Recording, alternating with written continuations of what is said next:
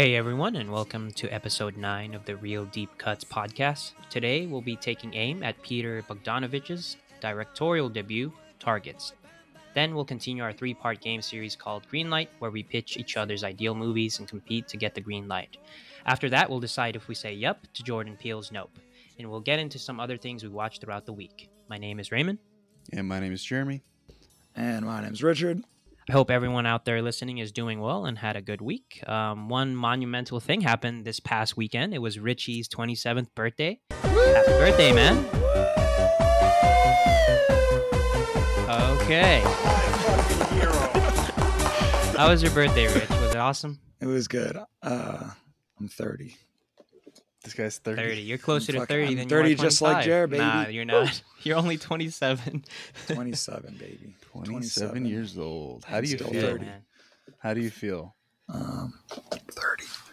You feel 30? I feel 30. yeah, No, it was, man. uh, We're getting 30. old as fuck. I was saying like we've we've actually, you know, did what we said we do as kids. We've grown old together. This is it.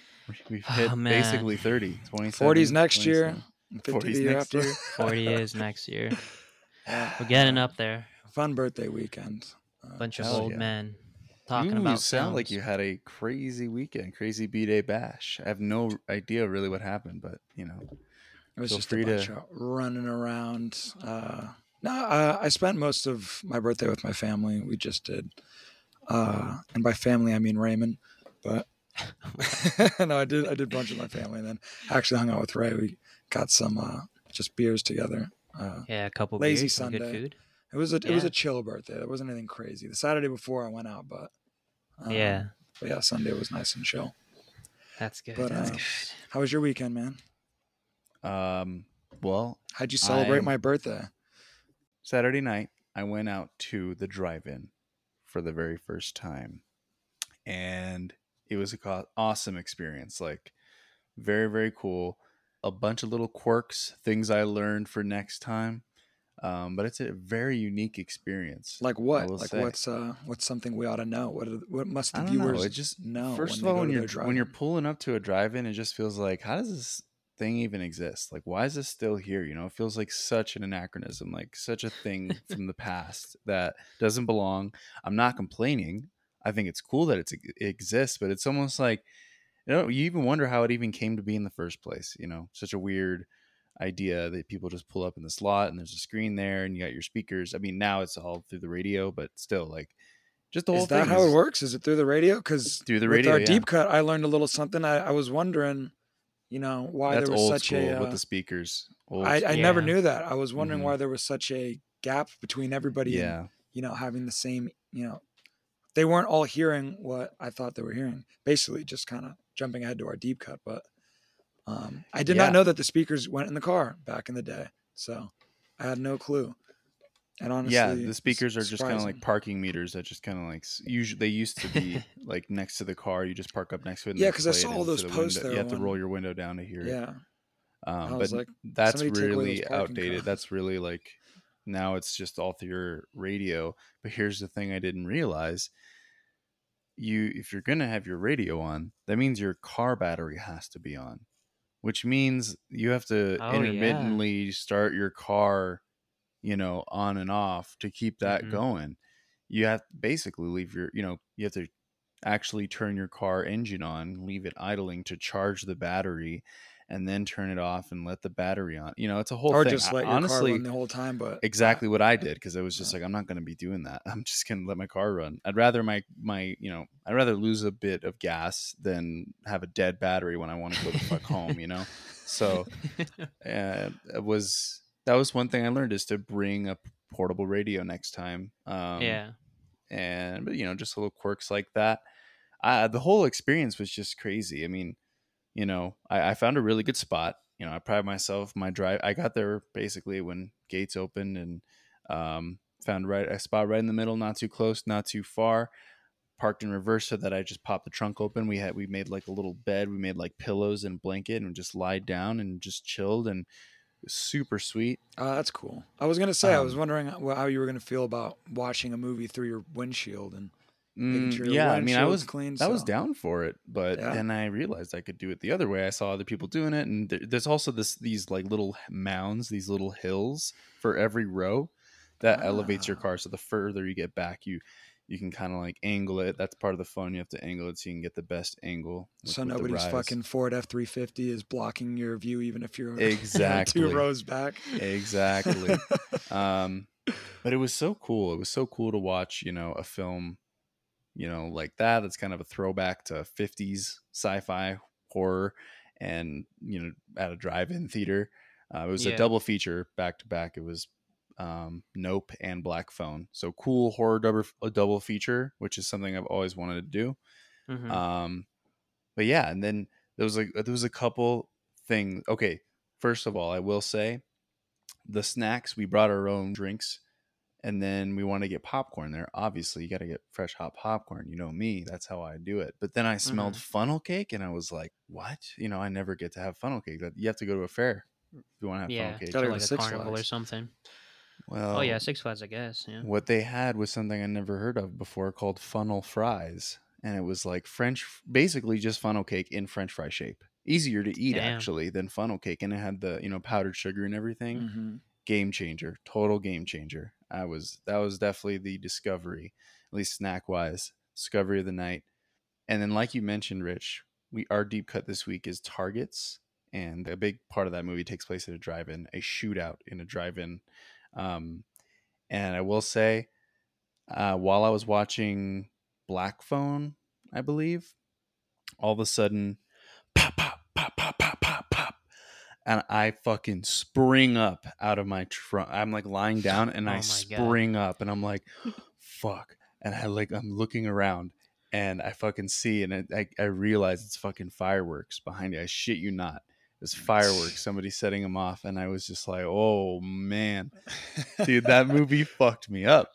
Targets fucked me up because I was like really thinking that. I was like, "No That's fresh in your mind too. So that's Yeah. the first thing you're thinking. And. I So joked, I'm like, it's funny that I watched Targets, basically the movie that I would say what Jaws did to beaches, this did to drive-in theaters. I was about A- to say that next. yeah, that's exactly what I was thinking. The minute I went to the beach after watching Jaws, I was like, "Oh Yeah. shit, this is this is feeling very real."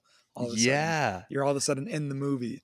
So Yeah, dude. I was like, mm, and I joked. I thought it'd be funny. Like, oh, I'm going to the drive-in for the first time just after I saw Targets. Like, haha. And then that fucking happened. Just like pop, pop, pop, pop, pop. I couldn't tell if it, it was so fast. It was so rapid that I couldn't tell if it was fireworks or not. And that's that was that's why it was scary. Because usually, if you hear a firework, you hear like one or two. You know, pop, pop. mhm. This one was rapid, like pop, pop, pop, like five in a row. And I was like, fuck that. and uh got a little bit of an adrenaline boost. I think, yeah, I think that actually enhanced the whatever horror movie I was watching for sure. But I was like, well, I'm glad that was that. I have a fun story to tell on the show. But yeah, Drive In was super awesome. I'll obviously get more into it once we talk about the films. well, all right. Should we, should we get in the deep cut or what? Let's just get into targets. Mm-hmm. All right. Peter Bogdanovich's Targets uh, debuted in 1968. Tagline Targets are people, and you could be one of them. Quick synopsis on Letterboxd The fate of a washed up horror actor intersects with a psychotic sniper on a killing spree. Uh, there is 18k views on Letterboxd. It is starring Boris Karloff, Tim O'Kelly, Arthur Peterson, Monte Landis. So, initial thoughts. Uh, let's start with Jer, because I think you were the first one to actually watch this, right? Yes. Yes, um, Jared knows the history behind this. Yeah, this dude This is what he about this let us know about. You Mhm. know, Go I'll ahead and talk about it, man. I'll just say this this film is so far the biggest discovery on the show in the show's nine episode history because the way that this film connected the dots for so many other films, one that we watched and ones that are kind of related, and then one one that we'll be getting to now, hmm it was pretty mind blowing. I called Ray as if I had just like blown the lid, like I was just a fucking paranoid private investigator, like you know, cracking the case, like holy shit, holy shit, holy shit. So I basically, was working out too, man. Yeah, and I was, like, completely out of breath. This can't wait. I gotta, I gotta get this out there. So, um, this film has a very interesting history and connection to one we already reviewed, episode seven, which is Hollywood Boulevard, a movie that's completely different in every way and about 10 years apart, and just have a very interesting thread connecting the two. And then, even more interesting is there's another film that's very enigmatic, also a deep cut that connects both of these films together. Um, so I know I'm talking vague. Um, we'll get into that more, but yeah, I mean the the history is was quite rich. So once I watched this, I just I loved the film. I'll just say that right out the gate. Totally blew me away, not just in you know how good it is, but also the ways in which it just blew open this whole rabbit hole, this whole conspiracy rabbit hole that I just fell down.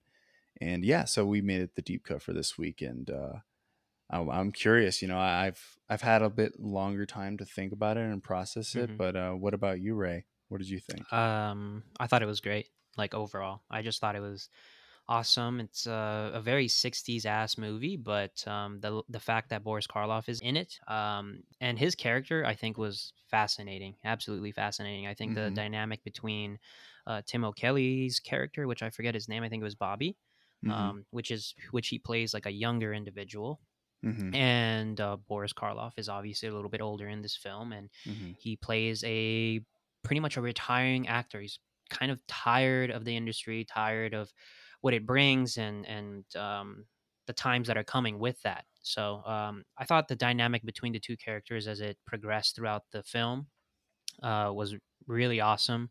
I can kind of see why if uh, people didn't necessarily like it because it's kind of just you know it's an intertwining of stories but overall it was it was very fascinating um, tim o'kelly was amazing in this film i mean boris karloff is always amazing but i thought tim o'kelly was just like something extremely eerie about him and um, his character and he really does bring the psychotic sniper as it said on the synopsis You know, that's one of his only acting roles. I think he's acted in Uh, like Tim one O'Kelly? other thing. Yeah.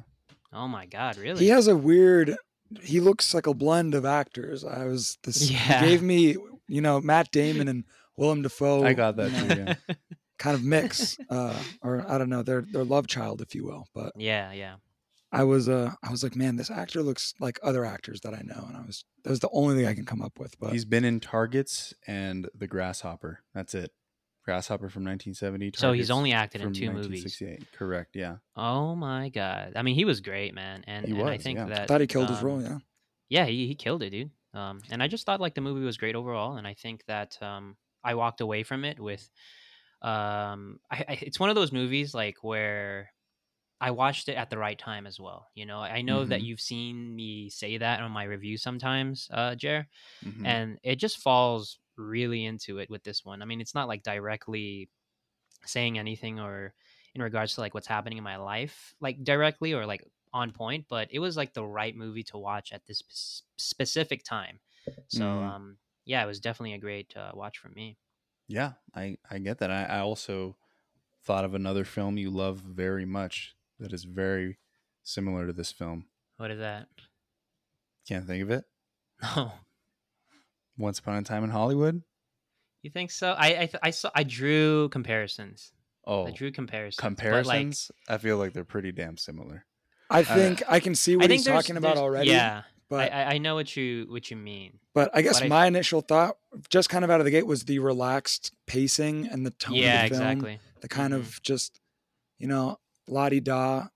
It was kind Right. of slow the way that both, you know, they're parallel stories going on. And obviously they start off very, very close together. The two characters basically on their collision course. Mm-hmm. And then, you know, towards the end of the movie, they finally meet again. But all in between, it's kind of just driving around LA.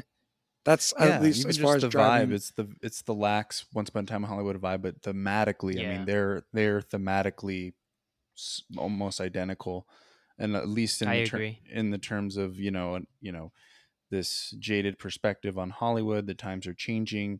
You know, out with the old, in with the new. You're an old Mhm. actor. You're a has been. You have no place in Hollywood anymore. And then what's happening in the background? A fucking mass murderer, Charlie Manson, in Once Upon a Time in Hollywood, and this you know sniper who was inspired. This mass shooter in this film was inspired by a real killing. I think it was the uh, the University of Texas tower shooting in 1966. That uh, shooter, Damn, yeah, two years killed before 14 than people. the movie. yeah, exactly. So that was what the main inspiration for the shooter in this film was. But I mean, still, you know, this whole thing of uh, this aging actor and this backdrop, these two stories, and yeah, just the coming of the new fears of the world, the new paranoias, you know, the thing that's going to essentially end the 60s in a way. You know, it's going to be such a dark, um, horror, horrific event that Mhm. it it just signifies a shifting of the times. No, I was saying though, I did not notice that comparison that you drew for, uh, you know, uh, Boris Karloff's character uh, Byron and Rick Mhm. Dalton in Once Upon a Time. Mhm. Um, but it's weird because it did have kind of a, a bit of a Once Upon a Time feel to it, at Yeah. least for you know the, the slow pacing and the Mhm. the climax being you know this this extremely horrific event. This movie wasn't exactly what I expected at all, especially when you called me about it, and I see that Mhm. it's targets, and I'm reading just. Oh yeah, I don't think anybody really expects what it is. I, did. I, was expecting more, you know, along the lines of uh, what is it, the Big Racket? You know, I thought I expected a lot more action. I was, you know, the the movie's poster is just a sniper. what did you read? The, that it was like a mass killer, or like a, did you think it was like American Sniper? No, I didn't think it was American Sniper. I thought it was, you know, I, I thought it was, yeah, a mass shooter basically. Oh okay. so yeah. I Well, did kind of get this Hitman vibe, but um, that was my like aversion to it. I saw it had good ratings, but I was like, okay, I mean, is this just a movie that's going to make a spectacle out of a mass shooter, like a horror kind of thing? Because Yeah. that could that could come off as really tasteless. You know, I really- expected it to be cops really and robbers, tactless. basically. Yeah, uh, I thought it was going to be, yeah, I thought it, w- well, I thought it was just going to like, yeah, you know, try to just kind of play up the sensationalism of a mass shooter for entertainment and for scares. And I thought that would have been really kind of cheap. Um, but this movie, because of that two story structure and because of the themes that it's addressing, it does not come off like that at all. Like it handles everything very tactfully and, and it even has like a very poignant, you know, final note. So I mean, this is that's a this is that's why this movie is so impressive to me, because it's handling a subject that, like, if handled poorly, like if you look at a movie like Run, Hide, Fight that's coming out this year, came out this year, where it's a you know very conservative uh, perspective on mass shooters and turning that into a spectacle where the kids like you know fight back and they shoot the mass shooter. It's just something like that. I feel is really tasteless. Mhm. Um, but this is something that was made in 1968, and it's you know that's 50 fucking years ago, and that's like handling it so well and still so eerily prophetic to what's going on today with mass shootings, and then having that the, a lot of the themes and a lot of the lessons in there still be very relevant. Mhm. So Right. Yeah. it's a very like powerful film in that way um but yeah i mean i don't know as you were saying like that comparison with rick dalton and boris karloff like you his character's name is byron orlok hmm orlok is, is very actually close to his name. very actually, close and he's basically playing himself byron Mhm. orlok i think that's a reference to count orlok from nosferatu hmm but it's still it's it sounds similar enough to be like okay he's just playing himself and that's exactly what it is like he is boris karloff playing this very meta contextual self-aware Right. role of himself and it's, it's actually his, his last film role ever and it was Oh, know also you know it was like a very straight dramatic role he's usually Yeah. like the monster guy and then it's in a lot Mhm. of campy b films but um you know he went into this um and he took it totally like straight face role and he killed it. It's a very like meditative ruminative role for him.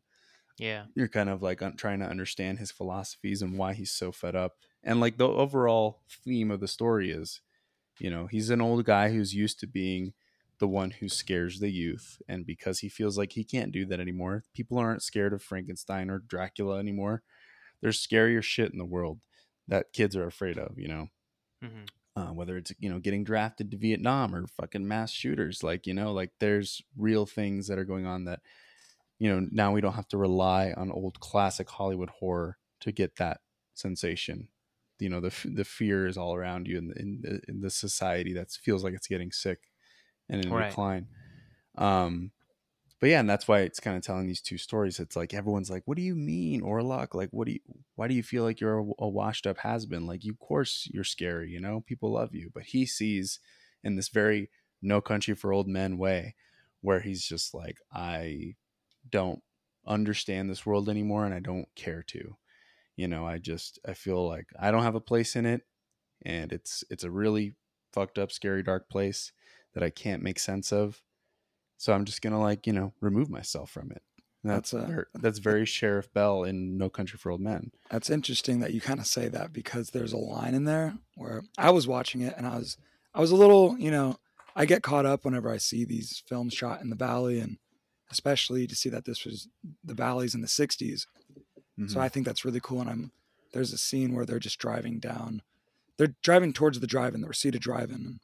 And I'm like, Oh, man, yeah. to be like in Reseda in the 60s, like that's got to be really cool to see all those old cars are showing dealerships kind of lined up on the the Mhm. main streets and Mhm. he basically just mutters, you know, what an ugly city this has become, basically. Yeah. And Mhm. uh, I mean, to me, I was like, whoa, that's offensive. I'm, I love the valley, but yeah, yeah, but then you, you know, think about that's- what it used playing- to look like to him, probably. you know? exactly. And, Yeah. you know where he's coming from, so that just clicked for me right there. this um, yeah these these two perspectives kind of Yeah. clashing. Um, but yeah, I mean, it's just a very you know it's a very deep film in that sense, especially something that's so simple. It's really just one guy losing his mind and an actor who's preparing to be in this new film or make a speech on it at the premiere. You know, like plot wise, there's not a lot going on. It's very simple, but like the just the characters, it's a it's a character study on Boris Yeah. Karloff's character, and and it's very um, haunting. But I will say that the scenes with Tim O'Kelly, something that was like so like almost unnerving to me was that the way they shoot his scenes are played for suspense as if you're afraid he's going to get caught. Did you notice that? hmm That fucked with me because it's like this guy's a clearly, you know, he's a horrible person and he's going on this kill crazy rampage, killing innocent people and he's sniping them on the highway. And yet it's still playing like how he's about to get caught with the sound and with the shots, like you're almost like jumping for him, like, oh shit. And that like Yeah. kind of like very subversive, like, you know, flipping the script on you, making you feel uneasy about, you know, how a film represents a character doing horrible things, and yet how you as a viewer can still be like ta- attached to that character mm-hmm. because that of the manipulation of things. And that was just like kind He's of manipulating you at the same time. He's totally Um, manipulating. It's a very like, yeah, it's a very weird trick that they did. That's um, interesting that you bring That's that your up because- Konstantin Nikas, uh, you know, Yeah, character basically. Totally. Even worse, more deplorable than that guy. But still, Mhm. you're like still, you know, kind of everything that he's doing. It's a, all of his scenes are, you know, there's no score. It's always very like it's just- quiet yeah, quiet. and tense, so tense. Um, Yeah. but yeah, it's I don't know that that kind of stuff was very ahead of its time for me. Um, hmm and and so just to kind of bring it up with the how how it relates to Once Upon a Time in Hollywood. Apparently, somebody brought up the similarities to Tarantino on a podcast, and he was like, um, "No, I don't think so. I don't think that it influenced me at all." Then he went back home and he watched this film, the 35 millimeter print, and he came back and he was like, "Holy shit! I thought for sure that I was not inspired by that film when I was writing it, but when I rewatched it, I realized I absolutely was thinking about this movie the whole time. It was just like I didn't realize it. It was subconscious. hmm So he realized because he loved this movie. He's already seen it a bunch, but and he talks very highly of it. But that kind of shows like he had the ideas and themes in mind as he was writing Once Upon a Time in Hollywood. Um, they're not like super similar films necessarily, I, but thematically, yes. And there's some stylistic things like the driving and stuff you mentioned, very much so. I guess But that's yeah. interesting that he wouldn't, because God only knows how many films that guy watches daily, weekly, monthly. But um, I wouldn't even put it past him to just kind of, at first, without really thinking about it off the top of his head, to Mhm. draw that connection. Like, oh, maybe that film did resonate with me or stick with me longer. Mhm. You know, in the uh, in the deep vaults of my brain, without actually Sure. realizing that you know he. I did definitely like it think this it's much. subliminal because like he Mhm. has like noted the fact that like I think he was like talking about writing and stuff and just like creating a script in a film. He's just like you know I don't really like think about the subtext. I kind of just let things flow out of my creativity, and then the subtext like kind of just flows out of him. And Yeah. I think like a lot of writers and filmmakers do that in general. So it's Mhm. like it's one of those things that probably he just wasn't thinking about it, and it definitely just like seeped into the film. Mhm. And you know, it's just like he drew so many different inspirations from so many different movies, but definitely, yeah, I, I could see um, the comparisons between this and, and Once Upon a Time. Yeah, I mean, um, it's a very there, there's a lot in this film that reminds me of that makes it feel so influential. Mhm. Um, but yeah, essentially, so the story is we won't try to spoil the very very end, but just kind of it's really it is hard in the not to. Like, description. yeah, I want to talk in- to you guys about the end too because yeah. So, Um, Yeah. just speaking that's generally the about the final, it is in the like you know description that there is a drive-in shootout. You know, he holds this drive-in theater basically hostage. Like, but the thing is, he's able to get away with it for as long as he is because he's shooting through the screen of the drive-in, and he's ma- he's like fashioned himself a little sniper's nest in there, made a hole through the screen. But if you're a viewer, you can't see, especially with the projection on it. Um, so he's able to see everybody in the lot clear as day and just take his shots from there and nobody's noticing the gunfire because of the film now where it gets crazy is that in this scene the movie on the screen is this film that also appeared in a scene in a drive-in in hollywood boulevard almost like the same exact scenes too and Targets actually opens with the scene from this film, but it also continues in this drive-in shootout. And basically, um, the way in which these this is connected to Hollywood Boulevard is that Bo- Boris Karloff, playing Byron Orlok, is in this movie, and he's also in the film at the drive-in, and he acknowledges his part there. He's actually going to the drive-in to give, I believe it's like a presentation, right? You know, he's going to speak on Yeah, behalf of the it's a- film. and he's in the movie. He's not proud of the being in the movie, but he's just going. But that's the movie that's on the screen. This movie takes place in a castle, looks very gothic. And he's actually acting beside in the scene, acting beside Dick Miller, who is an actor in Hollywood Boulevard. And in Hollywood Boulevard, Dick Miller plays an agent. He plays a movie agent, a lousy movie agent. And in the scene in Hollywood Boulevard, he's sitting in a car at a drive in looking at the same film and he's acknowledging his presence in that movie in this real film that was made. He's like, Hey, doesn't that actor, isn't that kid good? You know, the girl beside him is like, Oh, why didn't you keep acting? He says, You know, I, I had a lousy agent. That's the joke. He's a bad agent too. But that's, there's basically two scenes that take place in a drive in where they're watching this movie. Boris Karloff and Dick Miller are in this scene, and they both are addressing their roles in this film. So, how do these two movies connect, and like, what is this film? It's basically a Roger Corman like drive-in B horror film called The Terror, and they were both in it. And the story about The Terror is insane. It's like a cursed production for sure, and um, that will be actually our next week's deep cut. So we won't get too into that for now I was gonna say save it. save that, but just the connection is that Boris Karloff and Dick Miller in these two different films are in this scene together in The Terror, both pointing out how they're in this movie in that scene. I feel Very like our weird. podcast is getting very, very Shyamalan. This is going to be our, our tenth episode. Is going to be our glass episode. it's just very strange how these movies were connected, Yeah. right? You know, they're just so totally different. They couldn't be more opposite. But, you know, that's that's the direct connection. These two drive-in scenes showing this film, this enigmatic movie called The Terror, and you know how essentially the reason that the terror and the targets are are related is because the terror technically helped fund targets. Um, Just with the the success, or not with the success. It was a huge failure, Oh, but okay. there was a deal. Roger Corman, because that was made obviously before Targets. Roger Corman made a uh, deal with Boris Karloff and said, "Look, I just need you for two days to shoot these scenes, and those are the ones we see in the you know in the movie, and um, and I'll give you a fifteen thousand dollar you know bonus if the movie makes more than one hundred and fifty k. So Boris agreed. Fine, he'll get paid the whatever rate, really dog shit rate, but then the fifteen thousand dollar potential incentive, you know, made him do it. Well, he never got the 15k because the movie never made 150k. But then Corman said, "Okay, wait, wait, wait. Please, like, I can't give you that money because the movie failed, but I can pay you 15k if you star in this new film by a, a new director, Peter Bogdanovich.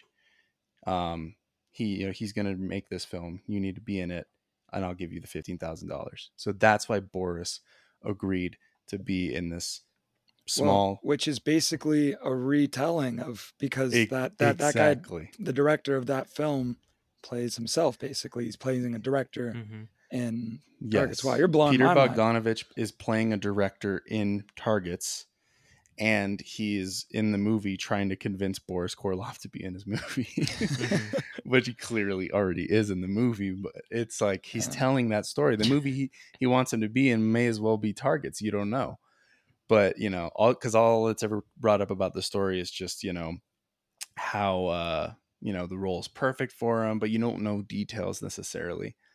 Uh, so that's a whole mind fuck. It's like, wait, That's meta Peter- as fuck, bro. Meta, dude. This whole movie's meta, meta. as fuck. Now the movie starts with an opening shot. The opening scene in the movie is the terror. It's a scene Mhm. from the terror, and then it cuts to Boris Karloff in the you know screening room with all the producers and stuff, uh, and Mhm. he's looking very not impressed, and he's like, "That's a piece of shit." Um, I'm done with acting forever. It's not just because of that, but all these other ideas I have about you know how. I'm fading away and, and I'm not relevant. The reason why Bogdanovich, that was part of the deal. Bogdanovich asked Corman, you know, if he could use those scenes for the movie, and Corman's like, yeah, sure. Um, but basically, the only reason Bogdanovich really wanted it was because he thought that movie, The Terror, was an abomination in his words, and wanted to like have Boris shit on it in the film. So that was his kind of in joke, I suppose That's but funny. uh yeah a little bit of interesting backstory to Yeah. everything but think i, I, mean noticed something on there too when they were like watching it and the terror was playing on on the screen for Boris or Mhm. Byron, his character. It was just like they kept his name. Did did they not on like the terror as they were watching? It was like Boris Karloff. mhm. It wasn't Byron Orlok, right? Prob- probably, uh, I would Yeah. imagine they Mhm. didn't make that. That's edit. even more meta. So That it's just cool, like it was just so funny, like seeing that. Yeah, I was like, oh, he's probably gonna be playing Boris Karloff as Boris Karloff. I mean, like, no, he's Byron Orlok. Yeah.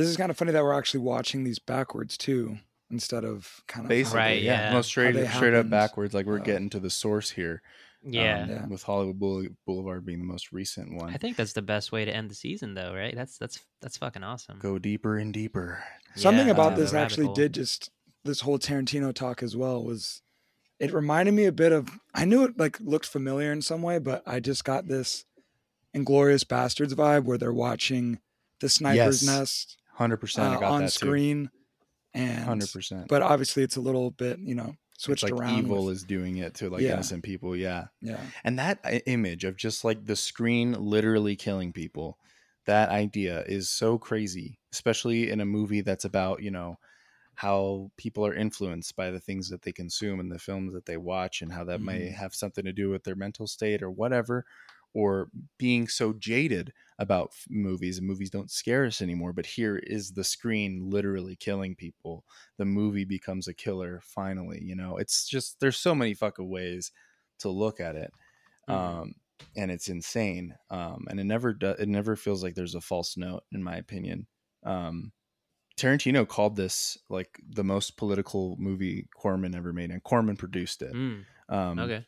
But he said 40 years later, it's still one of the strongest cries for gun control in American cinema. Yeah. Uh, and he said it's not a thriller with social commentary buried inside of it, but it's a social commentary with a thriller buried inside of it. And uh, he says it's one of the greatest directorial debuts of all time, one of the most Mhm. powerful films of 68. So, like, you know, that speaks to his influence for sure on Once Upon a Time in Hollywood. But also, yeah, I mean, I agree. It is, uh, there, you know, it's really hard to make a movie addressing this topic and then actually have it succeed, especially for its time where things typically age worse. hmm Um, but yeah, this was a case where I think it was just such a such a powerful film for such a simple premise. The uh, the theme on gun control is actually it's it's pretty scary. You know, when you think Mhm. about just Yeah. your typical you know white American that you know that first kind of opening shot when he walks out of the gun store and you see him open his trunk and the guy's just armed to the teeth with like Oh, yeah. every weapon from every gun store in town. So And Yeah. the clerk was Um, just like, "Oh, really you look like a trustable face," and then he just gives him like, he's like, "You've been here before, right?" He was like, "Yeah, a few times with my dad," and then he was just like, "And you also have like a trustable face," and then he just like walks out of that store with like a rifle and like 30 rounds or something like that Mhm. and it's just it's just so hilarious like that's how accurate and true everything kind of seems it's like you know you So- got money, like all right, yeah give me your money i don't give a Yeah. damn if you're you're a lunatic Also, Like, you see that you see that price point? That was I think it said like two seventy five for a Yeah, rifle 246 or and, something and I don't even know. That guy got clay pigeons. He got fucking oh like three God. different you know sets of ammo. yeah So, uh, absolutely guys got the Yeah. bang for the buck deal in the '60s, I guess. Mhm. But uh, but yeah, really cool film. This was great. The way you kind of talked about it, Jared, was you kind of almost struck this, you know, cinema history gold. Almost. It was just there's so much lying underneath. just just so much to unpack with this film it, it's very Mhm. I think it has a lot of depth, and um, I think like even one theme that I came out with it was like the insecurities of both characters, Mhm. and like I think uh, Tim O'Kelly's character, I think his name was Bobby, right? Mhm. His his his are you know you you kind of did mention like the camera work in which like you kind of you're not necessarily rooting for this individual when he's like running away and like all these different things that he's trying to do just to escape and like continue his killing spree basically but like you know it's interesting that they're able to get that reaction from us viewers while like from what i've seen like boris karloff's character you have more of like a an understanding of where he's coming from and it's a little bit more focused and he's a little bit more vocal while tim o'kelly's character is just like so much more reserved and it's very subtle. You don't know too much about this individual and why his um why he just snaps but like there's just like subtle hints with his wife when he was talking to her. He was just like you don't think i can do much can you? And then like she was just like what do you mean about like the dress? Like he's like trying to talk deep and like reach into like a human conversation with He's people looking for a around him. connection. Yeah. and no one's giving them that. And even in the end i think that's when for me that you you know where everything was pieced together and it was just like very interesting you do see and understand the insecurities of this young individual while seeing the insecurities of boris karloff's character where he's just like you know i'm out of my uh, you know i'm out like people don't find me scary anymore and you know i haven't really been getting like roles that i really want and funny enough, this was his last film, as you said, Jer, and it's just like such a poetic way to go about it, especially Yeah. his like little monologue. Um, It's literally his, um, uh, no his room. Hollywood, no Hollywood Yeah. for old men, man. Like that's no what- Hollywood for old men. That's what it is. It's just like he's done. That was it. That was the one. That was the note Yeah. to end it on. but I really loved it. I love the characters and kind of just like the insecurities that these two individuals had, and then the path from beginning to end that intertwined their two stories, and it's just. I think it's um I think it's amazing at the very least. I think it's like uh really great. So yeah. I thought it was funny. The producer saying, "Actors don't retire, man. Come on." Like Yeah. I don't know. so I don't know exactly what characters, but I mean, when you think about it, yeah, actors do just keep going until Yeah. they Yeah. just But drop But he had like day. a philosophical, you know, epiphany of just like He was having. I'm out yeah. of this world. I have no place in it. Um, and yeah, and then he, you know, and then it, begs the question. This question is brought up in No Country: is like, is the world getting crazier, or has it always been this crazy? And you're just Mhm. getting old, and your your perception of life is withering away. The the times are changing, yes, but the darkness has always been there. You know? Right, yeah. And and it's like that seven thing too, even. Just like, Yeah. you know, the character between Brad Pitt and Morgan Freeman. He sees it for what it is and Yeah, Brad Pitt has hope. And it's Yeah. almost like, well, movies for a time had a power. They had a power to Right. terrify people. They were because of the novelty, because you know everything about it was still new, and things, ideas were still becoming fleshed out, and new horrors were being discovered, you know, Mhm. constantly through cinema, and they truly scared the shit out of people. that then he realized it's like okay that is that is not as powerful anymore and you know the new horror is i guess whatever the mass killings or serial killers or whatever it may be in this case this this shooter is a vietnam veteran he's with Yeah. obviously ptsd so that's another commentary you know him acting out in this way is it is this a new thing? I think mass shootings have always been around but it's sort of like the power is now shifted like i think the media or i'm sorry the public is more um, preoccupied with the real horrors in the world now. It's hard to feel anything from cinematic horror when the real world horrors are so overbearing. I mean that is just one way to look at it but obviously by boris karloff's character felt that way i think in some sense um, Yeah, absolutely. so, yeah. And um, the whole story about yeah, how this was made is Peter Bogdanovich's debut, which is a fantastic debut um, and very, very underseen. Um, and, and obviously, with that underappreciated, I think this movie has it's very eerily prophetic and relevant. Um, but the, it also how it's relevant to deep cut history. It has a huge weight to that as well, and I think with its connection to the terror, you know that that whole movie. We'll get into it more next week, but I'll, I'll leave the listeners with this: the reason why the terror became such a big deal, not only because it's like this, you know, weird film that's connected to two deep cuts we've already done already in this very, very coincidental, synchronistic way. Um, and it also relates to some of our favorite films. You know, The Targets uh, relates very heavily to Once Upon a Time in Hollywood and No Country for Old Men. So you know, these movies are there's a lot to grab from this, but the terror tying them together. Roger Corman, this drive-in B horror director, decided, you know, he is he was done ripping off Edgar Allan Poe. That was what he was known for. His last film was The Raven, and he wanted to see if he could out Poe Edgar Allan Poe. So he wanted to use, without letting the studios know technically, he wanted to use the leftover backlot of The Raven to make his little passion project on the side, which would be The Terror. And um, he didn't really have a clear idea about it. Um, but, you know, he got Boris Karloff on board, and I'll get more into the shooting nightmares of that next week. But eventually, he ran out of money to make it, and his money was tied to the union. He couldn't direct it, but it still could be made. He just needed somebody else to direct it. So he, he was at a standstill.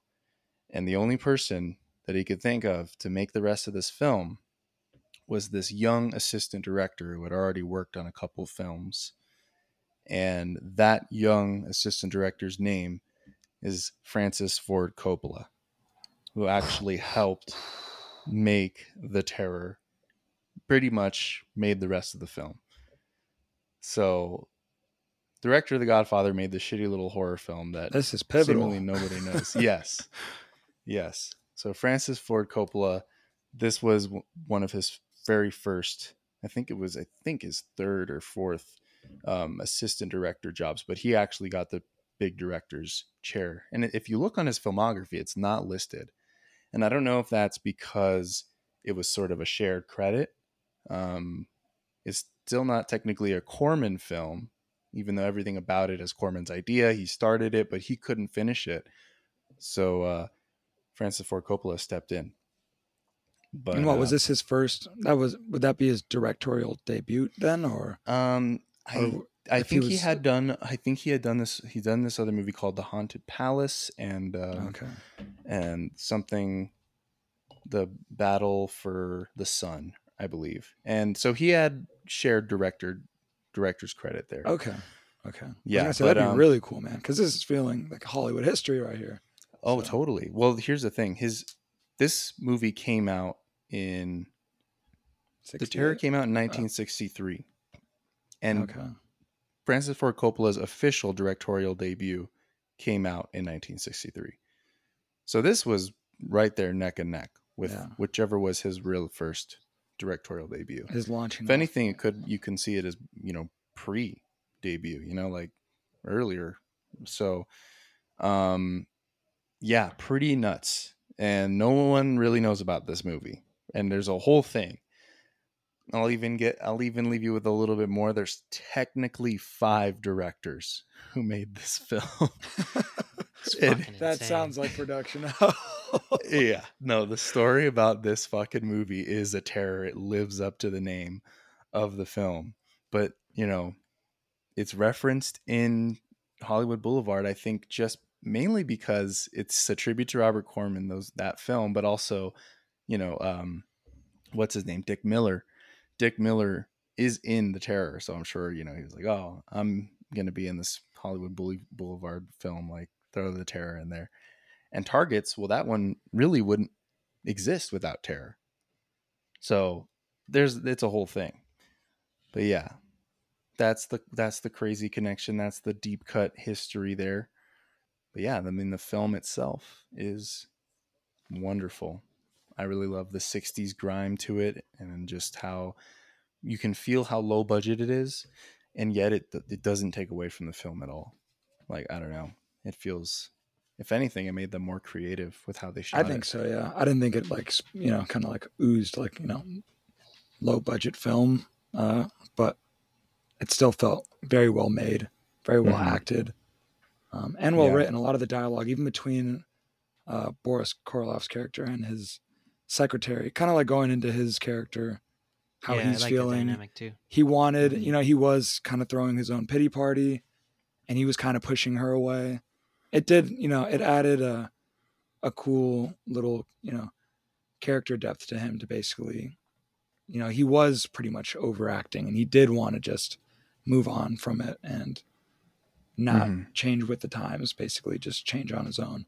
So Yeah. Mhm. thought it was cool, and even she calls him out on it, which I thought made for a good, you know, challenging moment Yeah. for both characters. She was good too. I think like every actor or actress, actor Mhm. really was um great in this film. Very Yeah. impressive debut. I've only other I've only seen one other Bogdanovich, which is the Last Picture Show. But I mean, he started s very strong with this, and it's also his acting debut, I guess. Um, but yeah, Yes, sir. Very awesome film. That's Uh, great. Yeah, ch- this is probably runner up for one of our top deep cuts. I'd say. yeah, It's probably my favorite one. I mean, especially Yeah. now that you it's, it's coming. you put like the comparison of Once Upon a Time. it's Yeah. just You're like like- it has to be up there for me. yeah, man, it's beautiful movie. And you mentioned Ray. You said you felt like you saw this at the right time in your life. What did you mean by Mhm. that? Like, how does it? How do you feel? Uh, I don't want to get it too crazy into it, but like I really did like the insecurities that every other individual, you know, goes through, Mhm. and you know, the theme of insecurities really um, was apparent for me, and I, I that's Mhm. why I, I kind of brought up the fact of Tim O'Kelly's character, where he's just kind of subtle about it. You know, it's just like there's one individual who's so like just basically so open about his insecurities and why he's leaving the industry and why Mhm. he feels kind of like ashamed like in the first like five ten minutes of the film you already know boris karloff's like saying like it's not my time anymore. This is why i gotta leave. This is why i don't want to do this and this is why i'm basically insecure because all the young guys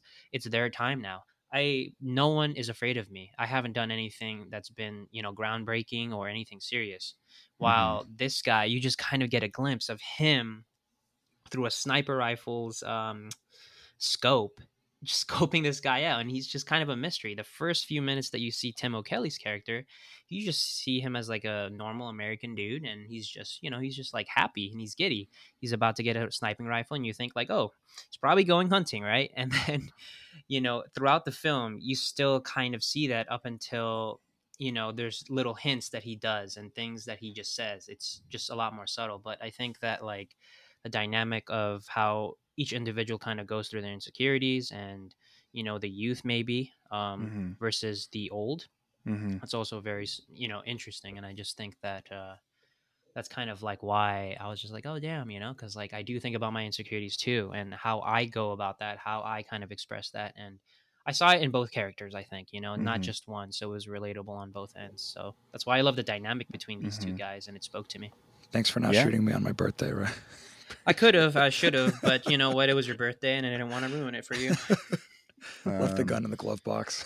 Uh, yeah so i mean yeah basically i definitely agree and that's one of the big themes and just i feel like how uh, it wraps up. I don't want to spoil too much, but just kind of how revelations are made and sort of the the script is flipped, and and that really left me with a lot to chew on, more than I expected with a film like this. Yeah, I felt like I was like, wow, like you know, it's a lovely. it's like a man. it becomes it becomes uh for me this is vague, but it becomes like less about you know out with the old and with the new, which is what Boris Karloff believes, but rather it's sort of like the old feeds the new and the new feeds the old right. Yeah.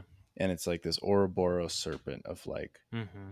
fear. It kind of goes in this circular motion. you know, thing. Everything is pushing what scares some somebody that aims to terrorize. You know, what is their what are their deepest fears? Clearly, they have fears. They're acting Mhm. on fear, or like you said, insecurity. But th- that's still a form of some Yeah. kind absolutely. of fear.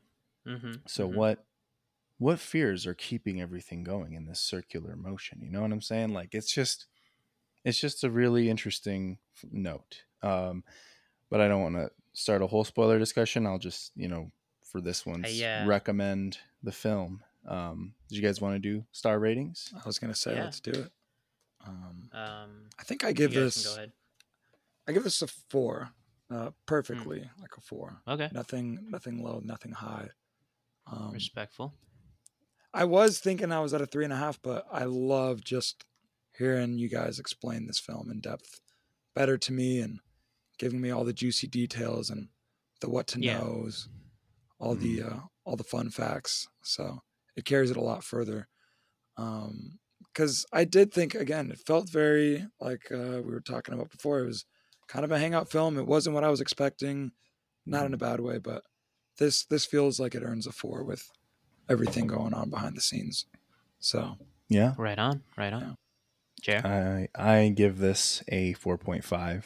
Really, really liked it. Um, mm-hmm. I really like to for me for what it's trying to do. It's pretty close to perfect. Um, you know, for what what it's trying to achieve, and uh, it could have been a four, but I think really, I think the second half and onward just really was pretty much flawless. Yeah. the- the- it was so suspenseful, and and it was just inc- becoming increasingly uh, more like the uh, deep and poignant. So yeah. I think I about you, Ray? missed that part about Tim O'Kelly's character. Just the, What do you mean? the kind of suspense of this guy might get away with it, or you're a little bit on edge. Oh, That didn't okay. really uh, hit for me. Mm. So I didn't I didn't see that. Maybe maybe I was just in a not in the Yeah. mood for it, or but Mm. I I don't think that landed with me. But I just thought it was kind of interesting that uh it- Yeah. that's what you guys saw. So maybe it affected Mhm. my my overall rating. You don't know what I'm talking about at all. First soundboard. yeah, I know. We waited this the long, man. It just doesn't feel right without the soundboards. You got to play them more often. things are getting things are getting deep. We're heading Yeah. toward the end. We of, are you getting know, deep, This yeah. journey, so like you know, Mhm. not as many laughs. You know, Yeah. Well, Ray, what's Yeah. your star rating? You're the you're the last one. Um, well, considering Rich gave it a four and Jared gave it a four and a half, I have to be down Jared the middle of the coin. Cue it. There it is. I didn't even have to say cue it. This guy had it ready. But yeah, it's a 4.25 out of 5 and it's it's great, man. It's a great film and it could it could honestly go up to a four and a half. And if I rewatch it, it's just something about it that I I just can't justify a four and a half yet. But like if I do like if I I feel like if I watched it more, I definitely wouldn't be surprised that would be a four and a half um later down the line. But it's just an enjoyable film. It's short, but also just has so much to say. And um, yeah, this is my favorite. I would say this is my favorite deep cut that we've done. So I feel like this is part of a it's well trilogy. the way that we're you know really Yeah, building this up. and it It's- just so crazy how it just played together, you know, as we went through the weeks. But yeah, it's awesome. this Yeah. to me is you know why we do the deep cuts. This is why exactly right. you can you hope to, you just dig and you mine and sometimes you find turds and you're like whatever.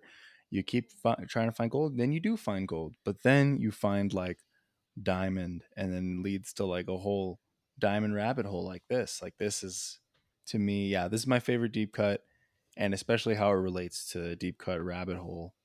yeah, It's like wow, you know, it's just mind boggling. It's just awesome and Just really fucking cool. And just you wait, you know, we're saving the conversation Yeah. about the terror for our There's final so episode. much you've saved that you told me, and I was like, "Oh my god!" yeah, but uh the terror gets insane and um Targets is just one piece of the puzzle. Hollywood Boulevard was just one piece of the puzzle we didn't even realize. Um, but that you know that's also a movie about Hollywood in a much different sense. That one's Mhm. like cynical and kind of mean spirited, toward very Yeah. mean spirited and goofy and a comedy parody. Screwball, basically. Yeah. And this one is very grounded and and still criticizing Hollywood, but I would say going deeper than that and and criticizing you know society as a whole at the time and where we're headed. You know. Yeah. is- So I agree. excellent film, definitely my favorite. All right. Well, uh, thanks for listening to that. But now we're moving on to some shenanigans.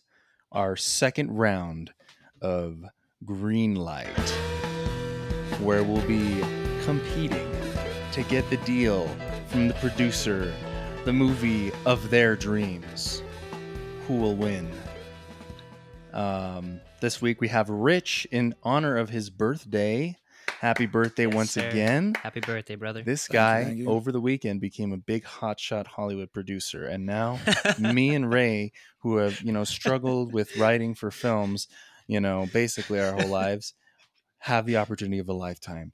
Rich, please fund our movie. I know you can only fund one. you but please. fund us, man. I love Fund this, mine 'cause, over uh, Ray's, You guys are please, gonna man. get a Don't, dude. Right now. Jared's guys- trying to cheat right now, man. No, you guys are gonna meet with this brain dead producer who probably doesn't have No. a clue about you know the No. level of effort. Don't that you say guys went this. into This is for you, true. man. This movie's Yeah, for this you, for you. brother. Well, that's what I'm saying. Like, you know, bring it on. But I can't wait to just make the dumb producer decision. no, man, I'm proud of this film. Right, there's nothing to be ashamed of with All this. right, who's going first then? I don't know. Where do you want to Um, go first, Jared? Okay, All right, Rich. How about you pick, man? Who wants you to go pick. first? Yeah, This guy, birthday. I'll give it this. I'll give it to this guy, Jared. This guy, Jared, seems eager Oh, to get my his film off the ground ASAP. Okay, let's do it. All right, all right, okay. All right, Rich, are you comfortable? Are you? Is your ass planted in your chair? I'm waiting, baby. You got two minutes. All right, Two minutes. This motherfucker. don't fucking time me. Come on, you're all right. Ready? so this film, it's called Dancing in the Dark. All right, I'm out. Right, you I already have- lost. might lost, I already lost. I already lost, dude. This is not fair. All right, let's All hear right. Dancing in the Dark, produced and stunt coordinated by Tom Cruise, directed by Martin Scorsese, written by Bruce Springsteen, starring Ryan Gosling, Anya Taylor Joy, and featuring Bill Burr as the boss.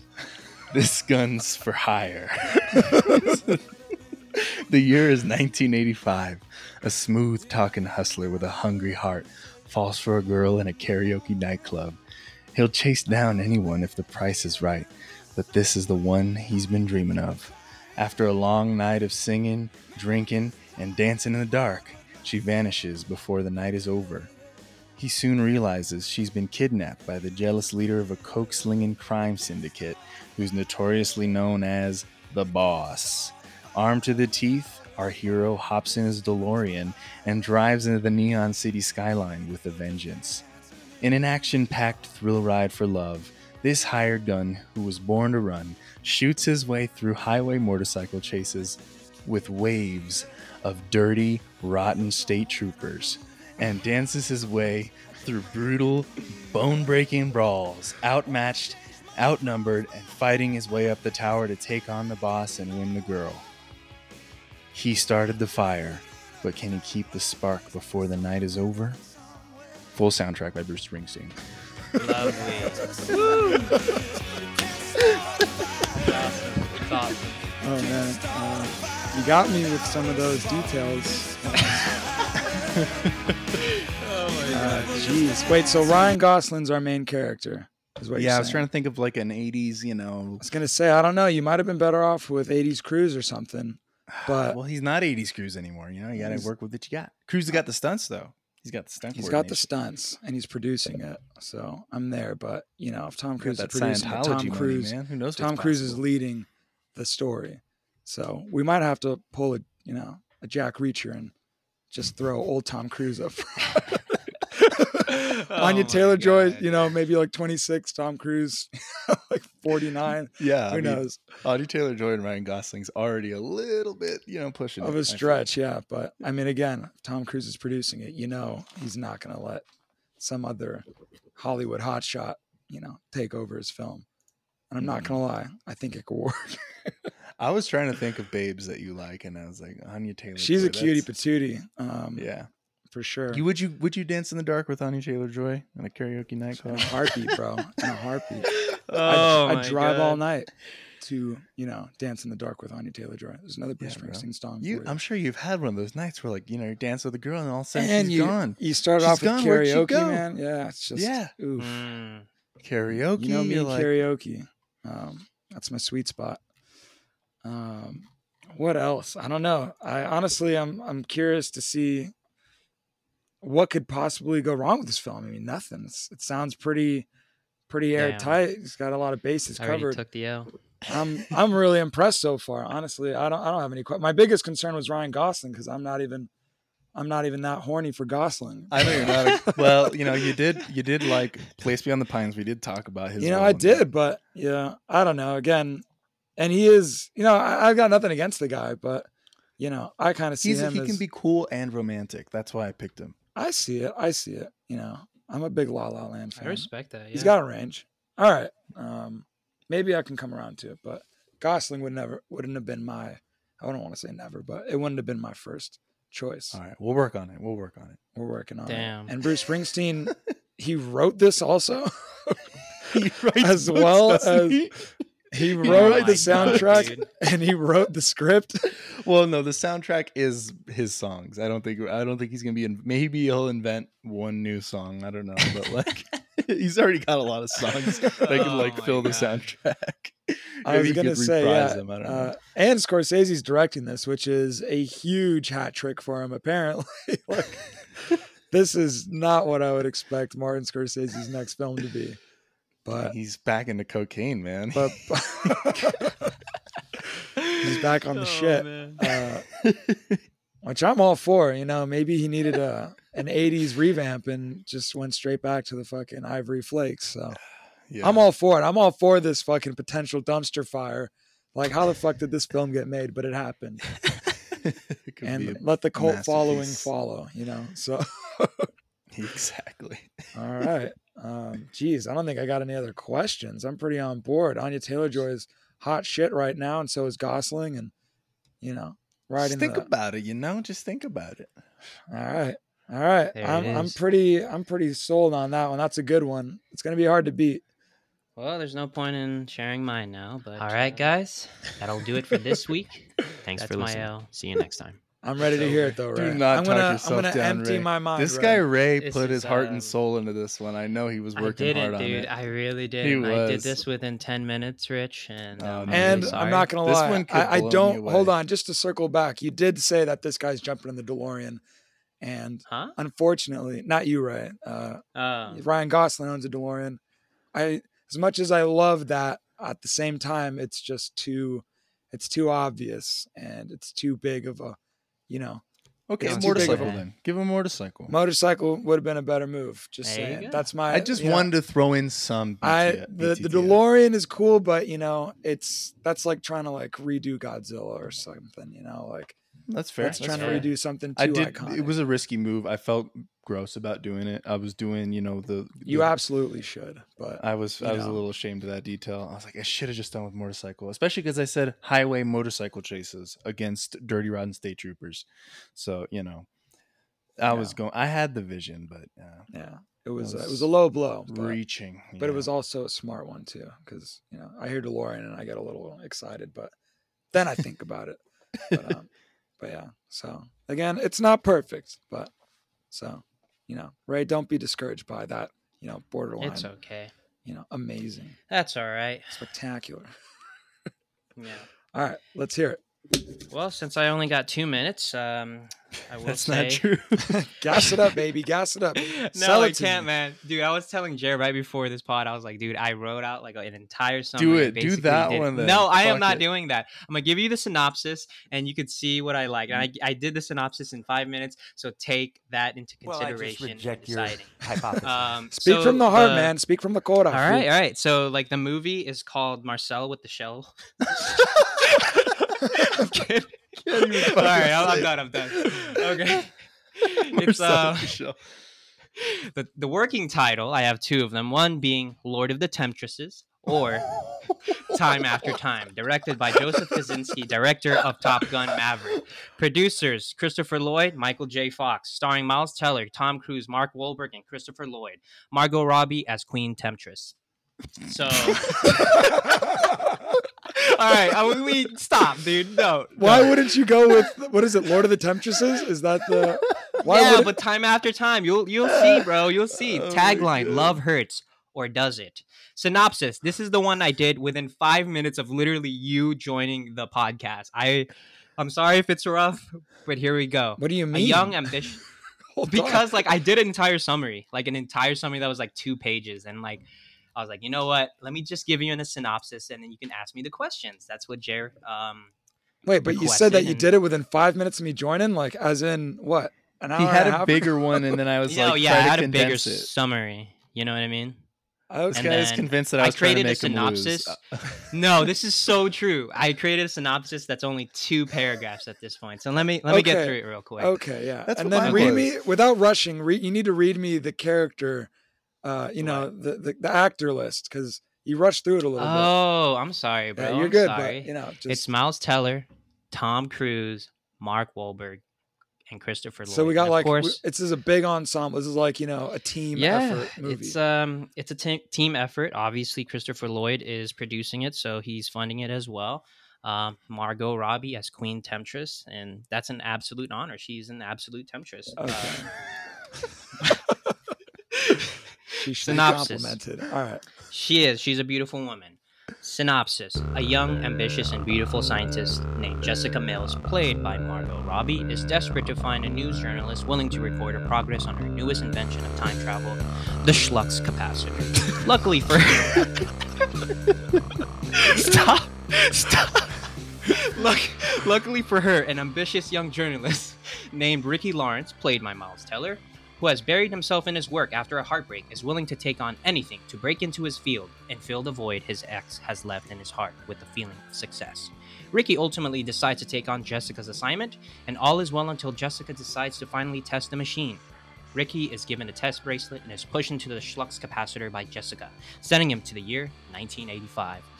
Finding himself transported into the bar where he first met his ex Sarah, Ricky notices he has just under three days to find a way back home. Will this be enough time for young Ricky to find out the formula of self love that will allow him to ripple through time and space, destroying the Queen Temptress's Schlux capacitor once and for all? Only time will tell, and love will tell as well. Okay, the Schlux capacitor. Again, this is my this is my like, you know, you can't you can't redo back to the future. But but I do No. like I do like this angle, you know, as you know, because Margot Robbie, I don't know if she's ever been villainized on film know. before. Oh, maybe Harley so Quinn. I'm like, curious. Oh yeah, really- well she's a little I she's a bit guess, likable, yeah. but yeah, no, that's actually a good point. Um, but I am kind of curious to see this, you know, this main villain Margot Robbie, yeah, yeah, and I can dig it. you know, especially going from Barbie to this, like it's going to be a huge, huge change. My fucking Yeah. villain. Um, My fucking film. Maybe yeah, a change we- of pace for her. You know, it's a good. It's gonna be a good challenge for her. you know? wait, Um, so you got to explain to me where these other actors are fitting in. Where's See, Mark yeah, Wahlberg where- fitting in here? yeah, Where's wait, the main character is Miles Teller. Miles Teller is yeah the news Ricky, journalist, he's, he's Ricky Lawrence. Lawrence. Yes. Okay, all right, and then Tom Cruise is there too, which you know, Yeah. again, Tom Cruise. You I don't I don't like when personally I'm not a big fan when Hollywood sees a a pair like for example Dwayne Johnson and Kevin Hart and they're like you know we need to start this. cranking out these Stop fucking this. money makers over here. You know this is making money. Don't So, do this to me right it now. will make money, but is it my passion project that I'm ready to Oh man, Um, you gotta ask that yourself. Wait, who's who's directing this again? This is being uh, Joseph Kosinski, the guy that made That Maverick. directed Maverick. Okay. Yeah. So yeah, yeah. we're gonna get a lot of action. We're gonna get a lot of, you know, big time travel sequences. I'm yeah, assuming. we definitely are, man. I think there's gonna be some are. sweet, you know, vehicle chasing, some sweet. Oh, uh, absolutely. All right, you but know, Rich, haven't some you been joyrides. a- anti uh, Miles Teller recently? Anti Yeah, up Miles until Maverick, Teller. baby. I mean, you add an- he's like your least favorite part of that movie, is he not? I thought I just didn't think he. I, I think I started to notice bit a bit of a lack of conviction from his like you know role Mm. from his performance. I wasn't you know really sold on the fact that this guy is really really uh, unhappy. You with don't know what I'm talking about at all. It's gonna All cut what about like we that. change him for Glen Powell then, since he's sexy? Again, you're reaching for Maverick, man. You can't you can't just you know I'm not, you dude. can't you just know who's copy and sexy. paste. I mean the guy, That's not, dude. but come on, it's like Quentin what? Tarantino. The guy reuses his people. Same thing for Joseph Kosinski. I You wish I knew what Well, these I just characters were doing to be like. I want to know where. Mark Wahlberg if he's going to be like, "Hey, what's going on? Where's the Schlex capacitor? Come on, let's let's destroy it. Yeah. Let's go." See, this is where um, things get interesting. It's basically like I was just imagining his journey. He meets three men throughout his three nights. okay. One every night at the bar somehow find the re- to find the revelation that he needs to get back home.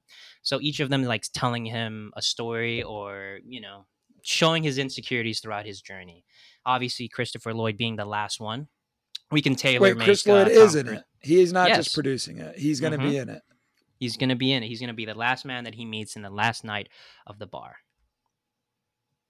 Okay. All right. Yeah. All right. And then what? Then they take down the Queen Temptress together. No, he finds out through Christopher Lloyd because Tom Cruise and Mark Wahlberg kind of give him the first two nights, giving him, you know, they're kind of womanizers. That's who I imag- imagine them to be. I'm not I don't know lie. if we can. Dude, What? Tom Cruise and Mark Wahlberg on screen could, you know, that could be something special. And Could I hate to just, you know, go very, very like straight for, you know, Hollywood, you know, big heads all of a sudden. Like just get the biggest names and faces on screen together. But I think that's a Mhm. that's a that's a dangerous combo.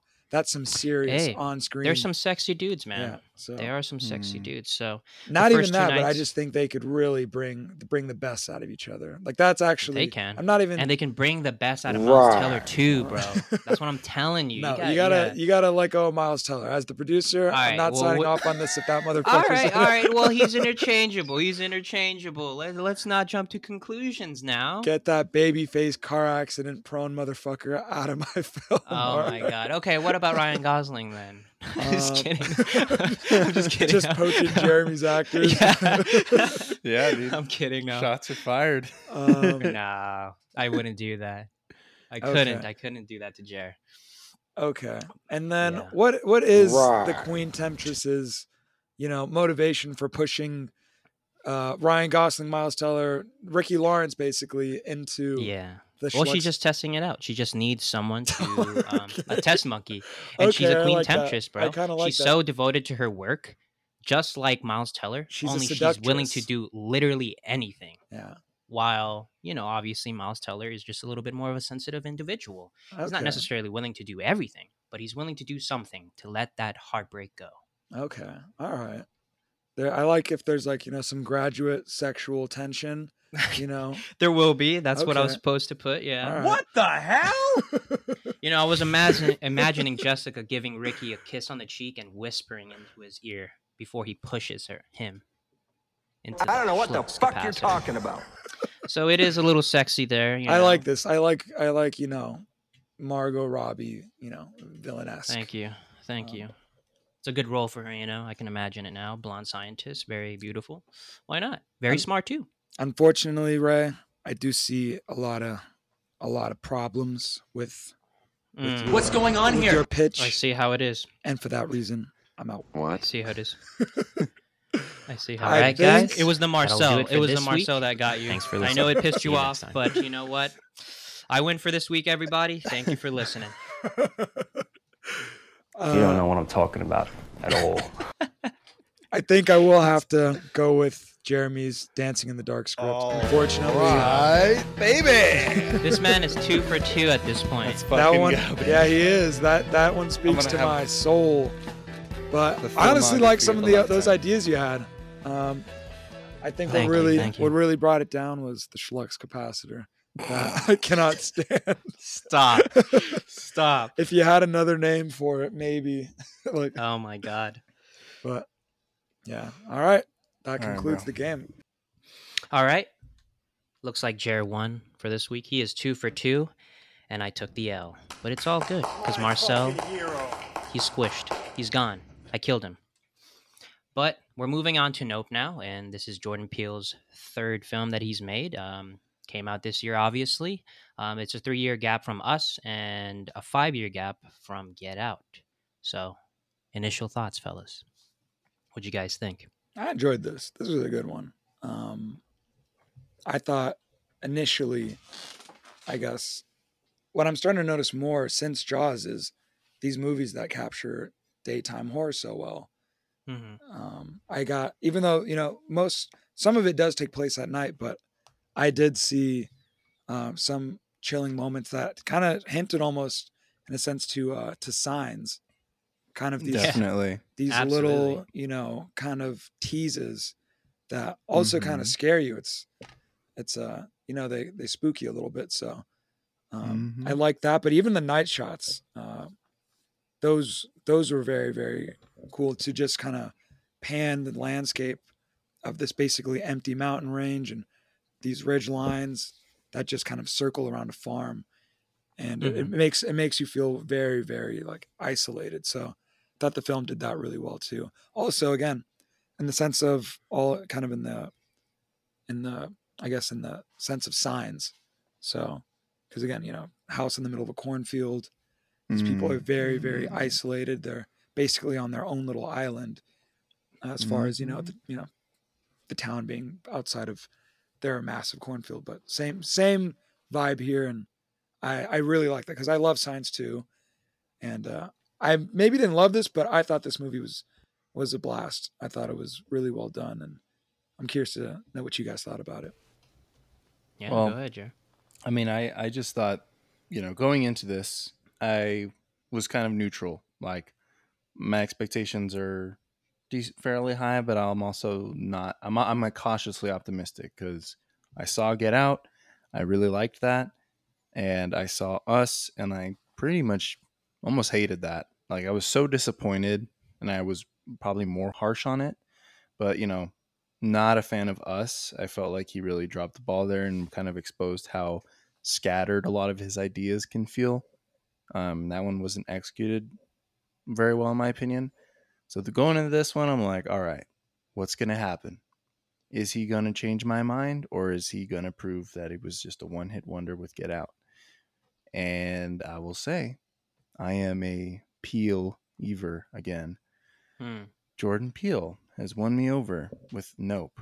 Um, I like it a lot more than us, obviously. Um, Um, did you guys did you guys talk to anybody else about this? I was surprised to hear some of Yeah. the people in my circles weren't crazy about this film. They they thought it was pretty flat. Um, but Right. I do want to know what you thought, Ray. Sorry, I kind of jumped the gun there. A Uh, what? bit. About, well, go ahead, Jared. Just like finish um, what you were saying. Yeah, this guy, this guy over here just fucking crashed my fucking party. Oh, my fucking Go ahead, Sorry. Go ahead.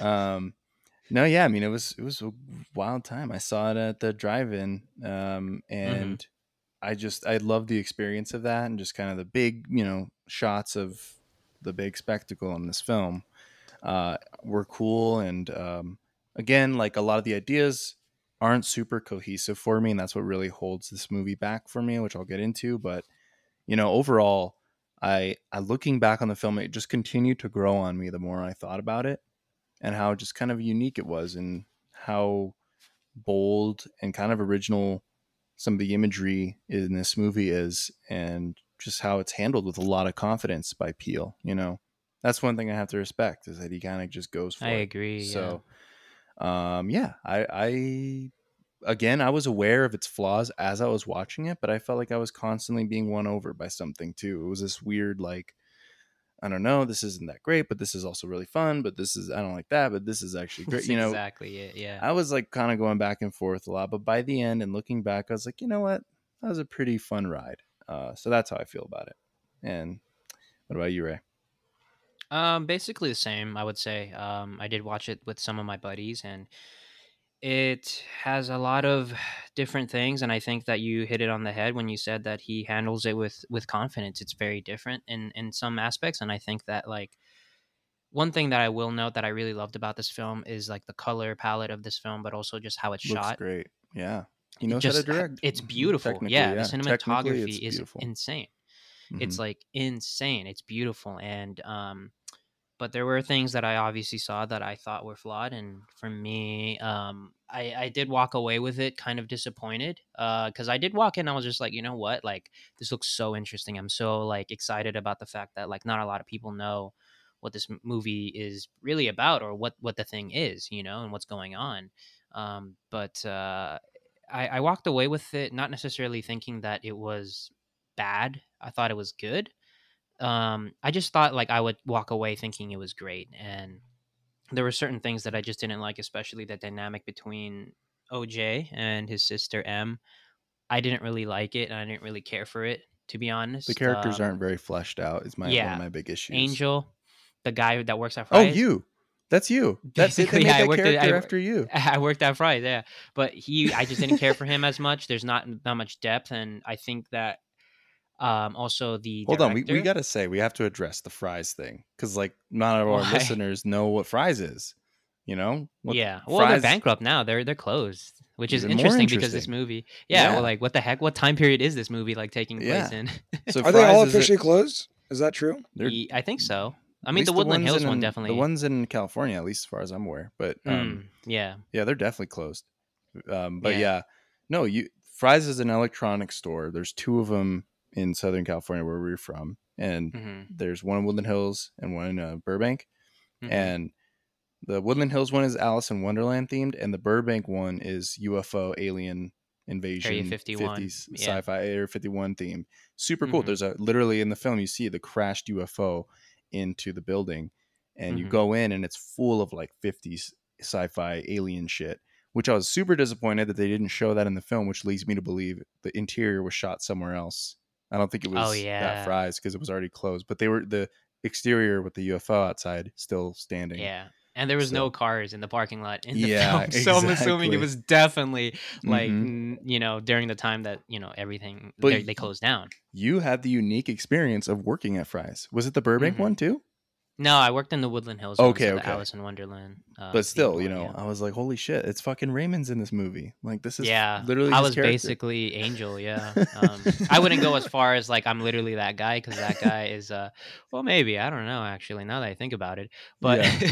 you um, I think PTSD from honestly, the- yeah, I just didn't like. I dude, I hated working there, and like you know, I'm You sorry, like, but oh, like that's my fucking best memory. I was like low key, like I didn't even tell my homies that I went to um, the movies with. Like afterwards, like they brought it up, like the Area 51 and the Fry's, but like I was like, no, I'm not like gonna say that I worked there. I, I'm pretty sure one of them knows. oh, and here I am. that I used to work there, but I just didn't care. it. Yeah, So I was like, us, you know Ray, what? Every I detail hated about that. your favorite years working at Fry's. Oh my god, it was depressing as fuck. even the shop Like, at I'm Fry's was a bit of a like weird. I don't know. I never had like you know you go to Target, it's really bright, Uh-huh. you can see everything, but Fry's is like this warehouse. It's kind of gray carpets. Yeah, At least that that right. the the one in Woodland Hills was, and you know No, it has one- like these, I didn't like these- the one in Woodland Hills as much as Burbank. I like Burbank. Yeah, Burbank- I didn't was go to the. Burbank one a lot, but the one in Woodland Hills, I, every time I'd walk in there, I'd be like, I gotta get the fuck out of here. Like something about it does shit's not seem like the shopping experience. I didn't like the Bur- the It's Woodland not. Hills one. I Yeah. loved going to the Burbank one. I have fond Yeah. memories of going there, and I, and especially because their, their movie selection was fucking rad. So you know, I the good old times. the good old times, man, Yeah, and there's they a lot of price memories match in shit. Um, Yeah. but uh, Yeah. Yeah, but yeah. I just you know didn't think the characters were that fleshed out. Angel I thought was not fleshed out. I the, the director wasn't fleshed out, and I also just felt like I didn't care like about I didn't care about them, and there were flaws in this film. I'm not gonna lie, Even, I agree. I didn't really care. even Steven Yeun's character, I was just like, what the fuck is like like I don't care. Like I I get it. Like everything for me was v- surface level, Yeah, and I don't think that I don't think that it was like as bad as us. It really Mhm. isn't. Like I don't even think it's in the same league. I think Mhm. that this movie is genuinely a good movie. It's just it has so much more potential. Yes, that like it us didn't did as well. Exactly, yeah. But this one is actually like a little bit better. You know, it's not a little bit I better. It's actually better. I think so, So- too. Uh, Some Yeah, people wouldn't just- say that, but I think us it bites off more than it can chew, way more think than it can chew, and this Absolutely. one feels you know not as bogged down by those ambitions and kind of is it's actually very simple, and he's filling more of that space with concepts and uh, just you know th- thematic stuff like the like the chimp attack and all that stuff like Big that scene is really so memorable and such It an is, original yeah. idea but it's almost like i wondered i'm like why does it need to be in this film i do see the thematic Hmm. connectivity and there's there is tissue there that bridges that with the with the general conflict the main conflict but i still feel like overall it's so different it's so out of the realm it seems like it could be in another movie entirely but it's not something that could sustain its own film either you know what i mean like that exists as like a scene a good movie scene and a concept but Yeah. it wouldn't be good as its own movie and would it be yeah. would it would it be better in any other film you know and then know, yeah, I, I it's guess i don't know i think it honestly it works here and and there's stuff like that in this movie that is like you know a lot of original ideas it's a lot of Mhm. fun but yeah i agree unfortunately like i don't care about the characters they're not that fleshed out to me i don't really understand their motivations as much um and there's a lot of stuff and, and again it's not always cohesive it seems Yeah. like a mix a mishmash of it's not. ideas and yeah. and they, they they went the memory route. You know, out in the beginning, they're trying to always kind of go into uh, o, OJ's memories with with his father, and oh, that didn't yeah. really that didn't really land with me too much. Nothing felt heavy Yeah. about it. You know, even him that stuff. remembering fond memories just about his dad. You can kind of tell that they Ah. wanted it to be, you know, a lot more emotional. yeah but yeah. a lot I of that stuff care, didn't. Yeah, didn't just care for. work. It was trying to, I think, with all of, I think that's Jordan Peele's one of his flaws with his character writing is that all of his characters exist to serve some sort of idea, a concept, a theme, and not necessarily exist as people, as characters with Then like, they don't become real. Like yeah, you know what I and mean? they don't and actually I just, become uh, real. Even in Get Out, that's a that's one of the flaws in I, that film. I agree. I agree. Um, but I think, it's Get his Out best. is yes. and it- is but again, best. that character isn't really as fleshed out. He exists mainly for a concept, right? Mhm. Like I don't Mhm. think about that main character. I think about what he experiences and all the things that are happening right, to him. yeah. But I don't think about like necessarily his traumas. I know he does have a trauma, but like I just I don't think about that when I think of that film. Um, and he I tries to do that with all his characters. Just give them a trauma, give them some sort of motivation, but it doesn't really Right. work. Yeah, I think the best to describe like the main character in Get Out is like you don't remember him as Chris, but you remember him as a person of color experiencing what he's experiencing. You know what I Mhm, mean? It's mhm. like it didn't matter if it was Chris or It's if it was his best concept, yeah. friend. Yeah. it was the concept. It wasn't Chris himself. Why is it necessary for him to go through this journey and Mhm. to experience this? You know, it was just like He was just caught in a scenario. He was just caught in the scenario. Wow. and That's it kind it of was. and I think it makes sense because Peele's clearly a big fan of Twilight Zone, and those are ep- mm-hmm. episodic stories that don't really hinge upon deep characters. Like you don't need to have a. It's not a character study. It's exploring the what if this happened to you type of situation to make a point about something, and not necessarily like, you know. What about this character in this situation? More like it's there to teach a lesson, to teach some sort of moral, to mm-hmm. represent like some metaphor, not necessarily like exploring the specific character who may be relatable or um, authentic, you know, how they would react to a situation. But, you know, again, I think that's one thing I've just kind of learned to accept about Peele is that that's not his style, but he he excels in other things. Now, maybe Yeah, he he can work on the things that he isn't quite good at, um, as good at yet, because he's still a Mhm. learning director.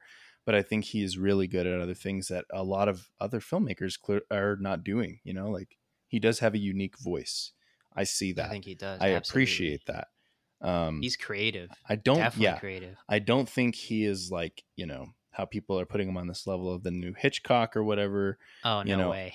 I don't see that. I get the excitement and the temptation to like you know because you have this very strong, unique voice breaking through, you know, and and I get that, but I don't see that yet at all, at all. no. and uh, I, I oh no, go ahead, Jer. I was yeah, no, I was just gonna say like the same thing happened with you mentioned Signs, Rich, but same thing happened with Shyamalan when he was coming up. He had Yeah. you know Unbreakable, Sixth Sense, Signs. Like I love all those films. That's the difference. Like I think all those films are great, like fantastic, better than anything Peele's made. But um, but he did fall off after that, and also he not everybody was in love with his style either. Like people shit on Signs, you know, and that was Mhm. Kind of divisive and then even the village that was even more divisive so right. Yeah. you know it's too soon to tell but people were literally saying Shyamalan's the next Spielberg or he's the next whatever you know it's yeah. it's like hold your horses they're still got some kinks to work out but um yeah that's That's literally Well, what that- I said too. It was just like I made that comparison right after the movie. I watched it with my buddies, and I was like, I'm afraid that genuinely Jordan Peele is going to go into the M Night Shyamalan. really Like, I think so because like I just don't see. You know, I think there's very unique things, and I think he has a lot more potential, and Mhm. he has a very unique voice. But like, I came out of that film thinking like, okay, this was good, but I'm gonna give this guy two more movies, like the fourth and fifth movie. If if the fourth is like not even as good or you know as creative as Nope, I'm not even gonna give him like another chance. Like that's just how I feel right now, and it's just not like necessarily saying he's a bad filmmaker or anything. Mhm. It's just not my taste. You know what I mean? Like this Mhm. is he's not a person or a filmmaker that I want to see Yeah. his work that I get excited about. And and if you do, that's completely fine because I can see why. And yeah, I mean, Well, I, I wouldn't yeah. put uh, what is it, Jordan Peele's, I guess his that you would consider this his early work with Shyamalan's early work, like Sixth Sense or like. well, I think of it Uh, like in a trajectory of I get his that, career. yeah, I but- guess. yeah. But I guess that's what I'm noticing too is the difference that you guys are pointing out. His character writing is, it's not too deep. So, It's not. but yeah. in the sense again, Signs and even um, the Sixth Sense, you kind of see where these characters are coming from. In the same No, way big that Nope tried to Mhm. capture yeah. you know they're they're calling back on old memories they're filling you in more and more about the relationship and yeah why the way why these characters are the way they are now looking back at those earlier memories as the film moves forward but Mhm. um but yeah same in, in a different way you kind of see like mel gibson's character you start to really understand like what's going on with the relationship with his wife the accident the incident that I would say she the dies signs is more of a character study exactly in- yeah in the than it sense where is, you know, this kind of didn't aliens. capture that uh with Mhm. with oj and oj senior basically so yeah. Really kind of kind of cool to you know just pick up on that as you guys are pointing out that characters don't Yeah. have uh any fleshing out in Peele's films. Yeah.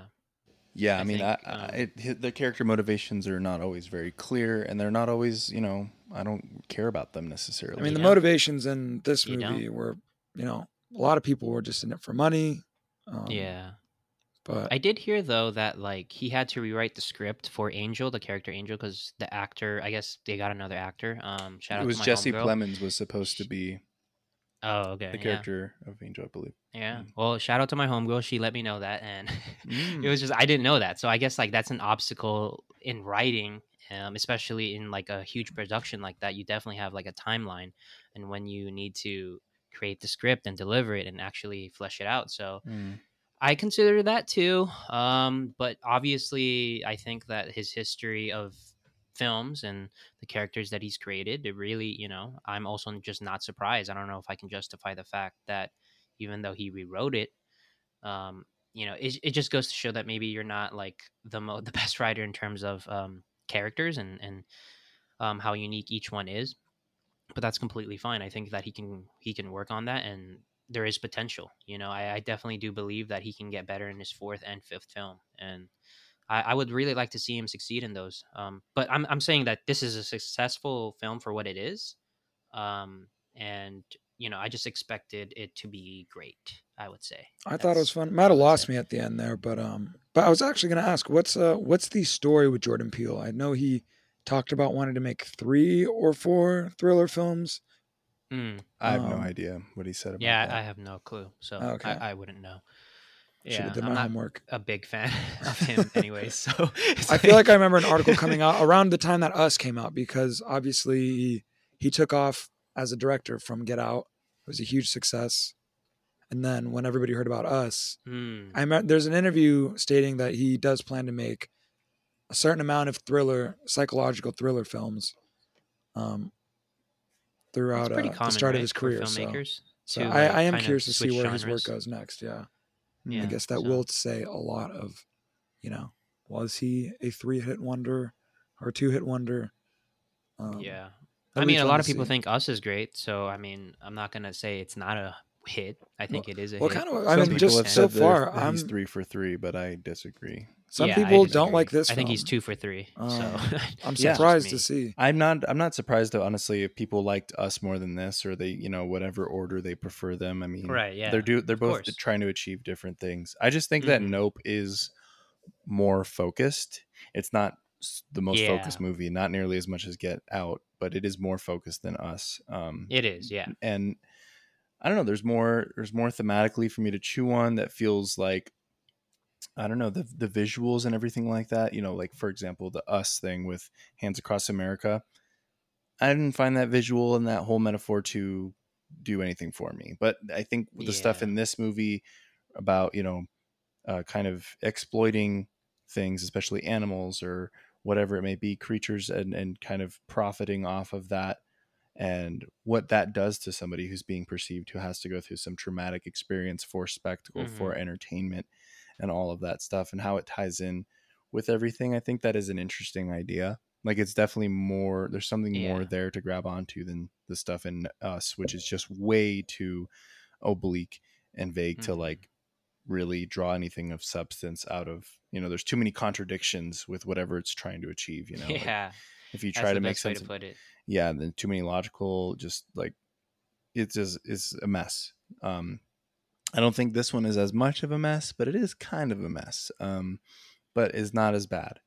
And i i just yeah. i do like i really like the ending. I i thought like the third act kind of saved it for me in my opinion like visually um you know just kind of stakes wise and spectacle basically everything from when the uh, reflective cyclist guy arrives like from that until the end you know. There was some stuff in the end that was like this is kind of goofy but I'm still I would here say so. i'm still Yeah. here for it kind of like and then when i look back i was like you know what like i just respect that he did that you know He's bold, yeah. it was bold it was a bold vision and he did it anyway with confidence so you know Yeah. and I will think- say this yeah. though. Um, sorry, Jared. Um, I, I Oh. think that like this can be very much a cult following, like a cult film. Like it can definitely Sure. have like Yeah. it- it- maybe I'm not seeing the amount of depth that this film has right now, but I could see it going into a four if if I keep rewatching it and more people really talk about it and the themes that it really carries. I'm sure there's so much more depth than what I walked away with on Saturday night. So Mhm. um, but yeah, I agree with you with the third act. I mean, I didn't really think I didn't have a problem with it. I thought it was just like, okay, this is happening. That's kind of what I thought. But like, um, a friend that I met that night, um, shout out to him. He hit it on the head for me. He was just like, honestly, dude, like it just felt like the theme of the movie and the genre just kind of switched all of a sudden, and it was just like an action flick in in some ways. Um, there was like a, this sense of adventure almost, and then like it was just like I don't know, the music changed too, and it was like, um, okay, Mhm. like I mean, I, it. accepted it became it, for, very what it, for what it Spielbergian. was. Yeah, exactly. sense. Yeah, yeah, exactly. Um, I thought it was. Um, I noted it. I didn't think it was good or bad. It was just something that I noticed, and I was like, okay, this is happening, and I accept it for what it is. And I don't think it brought down the film. was very, very, um, just shocking. I think like surprising Yeah. to see that in a in a blockbuster. Visually, just kind of like, Yeah. wow, that's that is bold, and that is, you know, something I definitely didn't see coming. You know, it's sort of like what's cool about it is like the mystery of what this thing is yeah, is is Mhm. unveiled very quickly or so you Mhm. think you know it's like oh you think you know what it is for the whole time but then the way in which it reveals itself right. is very cool from a design standpoint uh you know just it's able to be something that's so uh typical and kind of cliche and turning that into something literally just by reshaping it Yeah. in a creative way turning way into something think you've never seen before Yeah, yeah I think And he, that- he did that well. Yeah, yeah i think that's cool and you know And then as far as like the final resolution, I thought that was again a way to tie the themes in together uh, the, and just very creative little paybacks here and there. That not everything has a payoff, Yeah. but there is there are still a lot of payoffs both visually and humor wise and and narratively. Like there's some payoffs here and there. So yeah, I mean it was just more of a crowd pleaser. I feel like definitely leaned Mhm. into blockbuster territory toward the end with the you know yeah. but yeah it's um not perfect i really went back on back and forth with this movie i wanted to give it a three and a half like you ray Yeah. and i just it's like pretty solid for me. i yeah, gave it and a half. the light light light lightest of fours um, I can respect that because I, I, like I said, I can see that later down the line. yeah I i, want to I, can. do want to rewatch it i'm curious to see and then i'll decide is, is it going to stay a four or is it going to be a three and a half because again like you said the cult mentality the cult appeal of this Mhm. I I sense that too, and I sense that like on rewatches, it's like you kind of start to become uh, attached to yeah, some of the mhm. quirks and some of the characters, and just realizing Right. it for what it is. Because I think there's too much mystery there on a first watch. It might be Mhm. distracting from just you know the f- the fun elements throughout the film. Um, so yeah, maybe on a rewatch, I'll feel more confident about the four, or it'll drop off. I Yeah. don't see it becoming a four point five, but um, yeah, I don't know. I will say this though, when he said, you know, you're gonna be my Robert De Niro, I think Jordan I'm even more told K- Daniel Kaluuya. Kaluuya. Yeah. Yeah. I'm more disappointed now because I, you know, it's not because of Kaluuya's fault. It's because of the lack of character that he's given Daniel. And I think Daniel is an amazing actor, especially Mhm. in Get Out. I've seen so many great things from him. So Yeah, I I, agree. Think does that you need to write better characters for your De Niro. If you really want to stick with this, Mr. Peele, you gotta do this. You gotta you gotta give him justice. Oh, And I think that like that's something that he needs to do. I think he owes that to him at this point. You just Like, called Jordan Peele out. Holy shit. Dude, I did. The I feel like I can write better characters. dude. I could write better characters, bro. I promise you that. So Ray, tell me this: Are you a peel lever or are you a non-peel lever? I'm still there. I think that P I'll give him. Um, I'm not a fan like wholeheartedly, but like I'm willing to give him like his fourth and fifth movie a chance, and I'm, I'm really hoping. I'm really hoping it's great, man.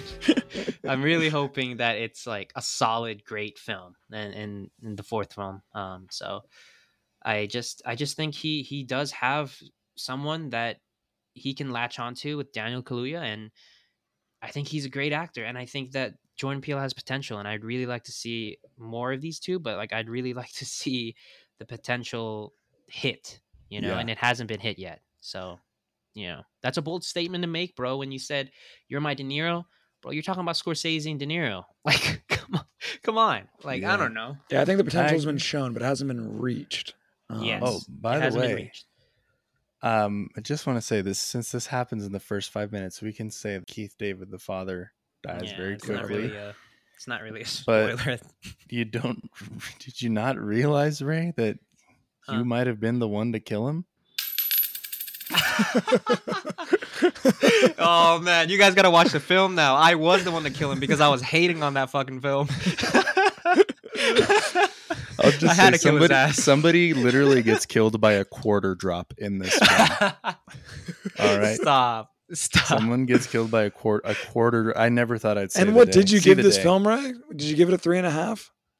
Yeah, solid three and a half. I Oh, just wow. can't justify it being more than a seven right now. What a I- I- I- twist. I, could see it going up. I could see it going up, but I, I want to give it a four, dude. And it's just maybe I just didn't see things yet. I have to rewatch it. I'll, I'll say that, you know, and I have to give it a fair chance. I, I was Yeah. a little. I wasn't fully on board with the ending. There was parts that I Mm. liked about it, the third act, but there was also stuff that I just kind of had.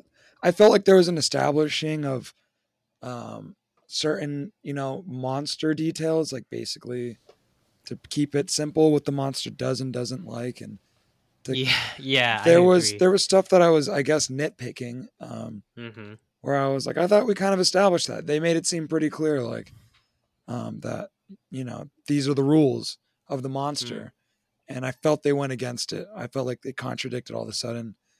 Um, yeah, that was that was it for me. But I still liked, you know, how it started to, you know, really take off in the third because you are learning more and more about the monster. Um, Yeah. Or the, you know, the alien. What's going on here? You Uh, can't. and basically, I was gonna yeah. say, I don't wanna Oh fucking- yeah, you should. you should have said alien. Fuck. I think most. I mean, pretty much we all know it's aliens, don't we? If we're talking about signs, saying how this Uh, What the like hell? it. I guess at this point, yeah. So you know, You don't know what I'm talking it is. about at all. Um, hey, I. I will say this: like you know, when the third act began, and kind of the you know rounding up of characters in the group to like you know basically take care of this problem. Mhm. I was like, what the fuck? Like, how did this even happen? Like, I was just What's going on if, here? Like, you know, that was so lackluster in how they did it. Um, I liked the planning phase, but I was just like, um, I guess I'll just accept it. It's one of those I accept it. Right. I thought it was well done. The, the way that they're trying to find solutions. That's basically the way my that they keep getting, Jared. like, shot Like, down. I- that's how I was. I was like, okay, like, I guess. Like, I don't know. I'm surprised you didn't pull. Uh, All right, guys, that'll do it Oh, for I this totally week. did. Thanks I almost like left the theater. No, it was it was enjoyable. I would say that two two hours and eleven minutes, and like I was entertained throughout the entire Mhm. film. I didn't think it had a lot of depth, but I enjoyed. I you know I got my money's worth. I'd say that. All right. Uh, final Cool. score ratings then. Uh, Jory, you said you kept it at a light four. I think I'm with Ray. I think I'm at a three and a half. Yeah, I, I, I like this film a lot, but I wouldn't put it up to a four. Um, it's just yeah. It's strongly Ugh, recommend it. I think it's Maybe uh, I think it's a either film that I'm everybody should gonna go see. regret. Either I'm gonna regret my four, or I'm gonna look back and I'm gonna be on the right side of history, and I'm gonna be like, I knew it. I was ahead of the game. it's literally just half a star. It's like, it's like, it's like uh, the- there's a big difference between a three and a half and a four. Yeah, there is. Yeah. I honestly, Ray, I will be honest. I really wanted to give it a three point seventy five, but you know, Hey, no, it. it might just be there, but like you that know, it, it- this is the most three point seventy five movie I've seen in a while. is right. Yeah, but I'm yeah.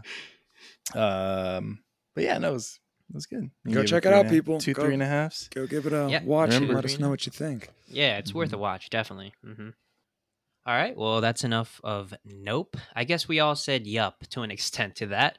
Uh, moving on to what, what else we watched throughout the week. Um, I didn't watch too many films um, other than Nope and Targets. How about you guys? Um, yeah, I, I I actually watched. It was part of a double feature. I watched Black Phone right after Nope, and it was cool. Cool do- double horror feature.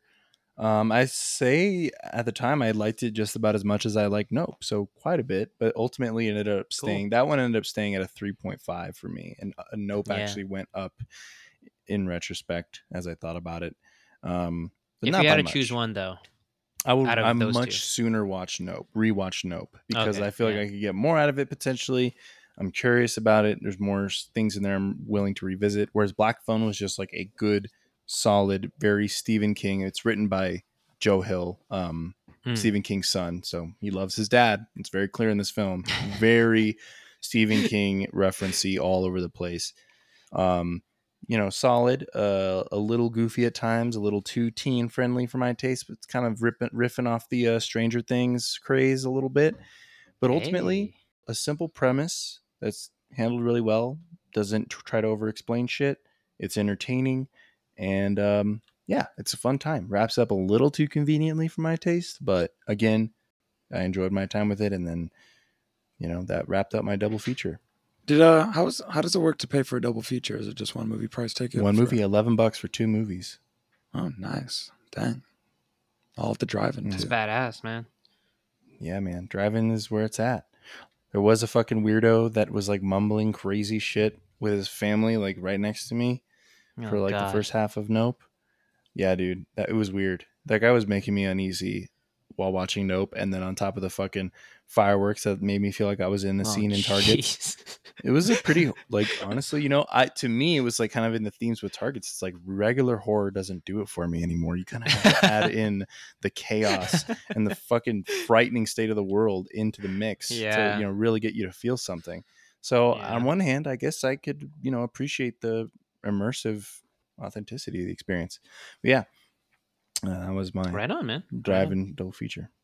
Yeah. What about you, Rich?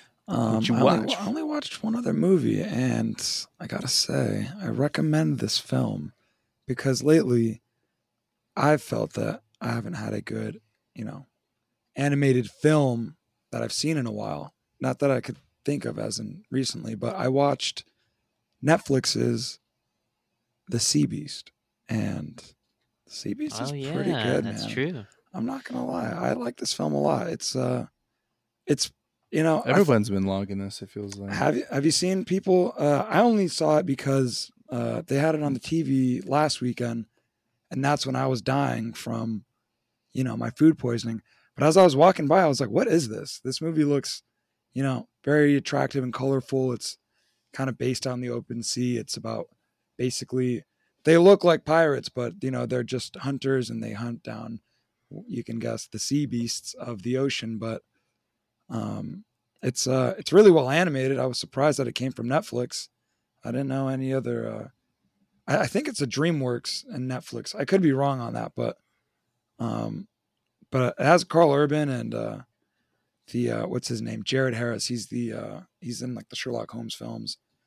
Um, but uh, it's uh, it's really really good. I liked it a lot. I think it's worth checking out, and it's on Netflix. You don't even got to go to the theater for it. So, um, nice. if anything, it should have got a theater release. I would, I would much, uh, I would have much preferred to watch it in theaters just because I, I thought it was that good. Um, especially because recently, I guess I felt like, I don't know, I, I, the most recent one I could think of animated film was Soul, and maybe like How to Train Your Dragon three or something, one of those. hmm But uh, nothing. Again, those I, those films didn't really do it for me. But I like this one a lot. It's not. It's PG, but it's not too PG. It's it's not overly. You know, it's for adults too. It's Right. unfortunately, I feel like a lot of animated films do this, and this film does suffer from it. But every animated movie now has to come up with this overly cute little creature, and it's just supposed to really do it for the kids, and they kind of just shove it in your face and say, "Look how cute this is." So That's how they sell merchandise. I guess, yeah, right. But for some should reason, every time your I see favorite this, movie this year is Marcel the Shell. and there's a lot of merch for that, man. get the a lot A24 figurine, man, the paperweight. But um, but yeah, I would say check it out. It's uh, it's pretty good. Um, Interesting. I'm I'm a I wanna su- check it I'm a I'm a sucker for you know the animation for the open ocean, basically just waves. Obviously, Yeah. it's most of it's you know taken overseas. So, Uh, did you not log this because you were uh, embarrassed, or I did log it. You should check. I don't. check, oh, did you? check the log, brother. Refresh your log log because I logged. You don't know like, how to. You just did it right ago. now. I bet. No, Yeah. I logged it an hour ago. I logged it before I got Well, on the pod. Here's Oh, the thing: you, go. didn't log it right, brother. You didn't log it because if I look to your recent activity, it's not there. Oh, I know what he means. you just yeah. rated it and hearted it. That's not the same as logging it, bro. oh my gosh. You have So- to review it basically. You do Like, have to review. I Even have if you don't write- write a Yeah. review, you don't have You to don't write have a review. to. You just hit review, submit, give your rating, and then submit, and then it actually shows up in your All right, diary. thanks, man. Yeah. Thanks. You don't know what I'm talking about at all. Fucking Oh calling me out for the second week in a row about how to fucking use Letterboxd. Yeah. Oh Well, my someone's God. got to do it. Someone's got to police the Letterboxd. Check out the fucking sea beast. Um, oh yeah. Sea Beast. What about you, Ray? What'd you watch? Uh, nothing else really. I mean, I Watched did another have like peel, a peel. Of, Yeah, shit. that was like last week. Um, I did watch Get Out for the first time, and well, because I watched it in pieces before, and because I remember we were at like yeah pieces. Um, and I finally got to watch it. You know, sit down, and it was a thoroughly great film. I thought it was awesome. I thought it was original, and and it's something that I think that. Uh, I don't know. It's not a perfect film, but it is great in my opinion. Um, I really did like the characters a little bit more than us and, and Nope, but um, and obviously Daniel Kaluuya, as I stated, his performance in that film is just amazing, and um, the twist is what got me. Um, I think that everyone knows the twist at this point, but it does have a lot to say. I think that like a lot of people, you know, of color experience uh, from a day to day, and I think it was a really great debut film for Jordan Peele, and um, you know, and I think that he can build so much more from this film, and also just like his other films that he's created, because I do think that there are things that he has to say, and uh, it, the potential's there. So, I mean, that's all I can really say in regards to that. But um, yeah, it's my favorite film from him. I would say 100. percent Mine too. Mine too. I, I just Yeah. actually right now, since I'm policing Letterboxd, I saw someone just reviewed Nope and said this was he is a uh, Hitchcock Spielberg hybrid. I'm gonna kill that guy. no comments, Seriously. but I think my thoughts on that are clear. Don't agree. Don't agree. Maybe one day, but definitely not right now. Right. Yeah, I'm just giving him the benefit of doubt. I don't know what the fuck you're talking about. But yeah, yeah, no, Get Out is good. I do want to rewatch that and see how it holds up after the twist. Um, yes, sir. but yeah, All right, All does right. that wrap up all our films that we watched? I believe so. Should we move on to the newsroom, the news have segment? news. I don't know. I any mean, Paul planned. Sorvino, I guess. Yeah, how are you gonna forget about No, we're one of the goodest fellas out there? You're gonna turn your back on him? a go through the list. At this rate, we're gonna have to be fucking eulogizing a new Goodfella every episode. that is, it's You the would- season of the. So you're gonna turn your back on him, bro. Now you're gonna turn your back on him. it's him, the huh? season of the dead fellas, bro. We we fucked up. So basically, we don't give a Dude, shit about Paul literally our Sorvino. We're just laughing at Our the fact first that this guy's episode said. is about is eulogizing Ray Liotta, and now we're fucking Yeah. nine episodes in, four Goodfellas gone. It's like Ah. where? What's okay? Well, James Dude, we are the curse of the Goodfella. good fellas. Just play the second half of Layla, bro. Come on, you know you want to. Oh my god. Um, Oh yeah, that might have to be our Well, outro. well, yeah, But Paul yeah. Sorvino Yeah. died. He was a good fella. He's as now we he's can got to turn his back on us. Good. Literally for the rest of his eternity or existence he's turning his his soul, back I on on the living. So, you know, Yeah. we lost a great R.I.P. to another good fella, man. yeah, Um, that scene where you know in Goodfellas, where you know. He's I'm fucked up, man. Help me out. And then he goes, Take this. now I gotta turn my back on. oh my god. oh, all right. Oh, iconic. We lost both of those fellas this year. R.I.P. Yeah. he was pretty old though, so he lived a full life. Good for him. I think he was somewhere in He his late eighties. He did, yeah. Um, you know, if anything, that's the time I'd want to die. Yeah. He wants to live to ninety? yeah, that's that's a tough life, huh?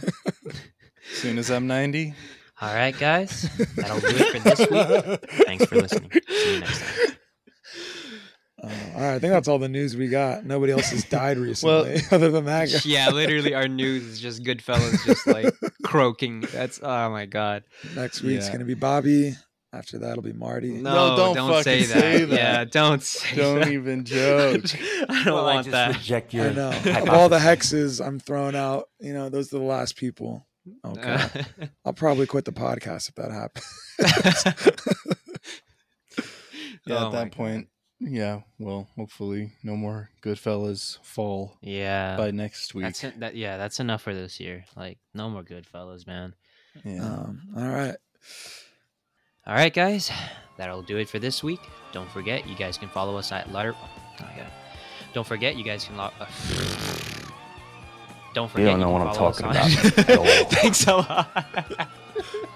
don't forget, you can follow us on Letterboxd.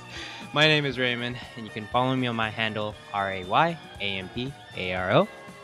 My name is Jeremy, and you can follow me on my handle at Dick Visco. Why is it- V-I-S-C-O. Bro, why was I thinking the same thing? I was like, I'm gonna uh. just read off Jeremy's fucking. Don't do it. don't do it, bro. and my name's Richard, and you can follow me at Space Cowboy. That's S T A C E D C O W B O Y. Um, thanks for listening. You bastards. Now I gotta turn my back.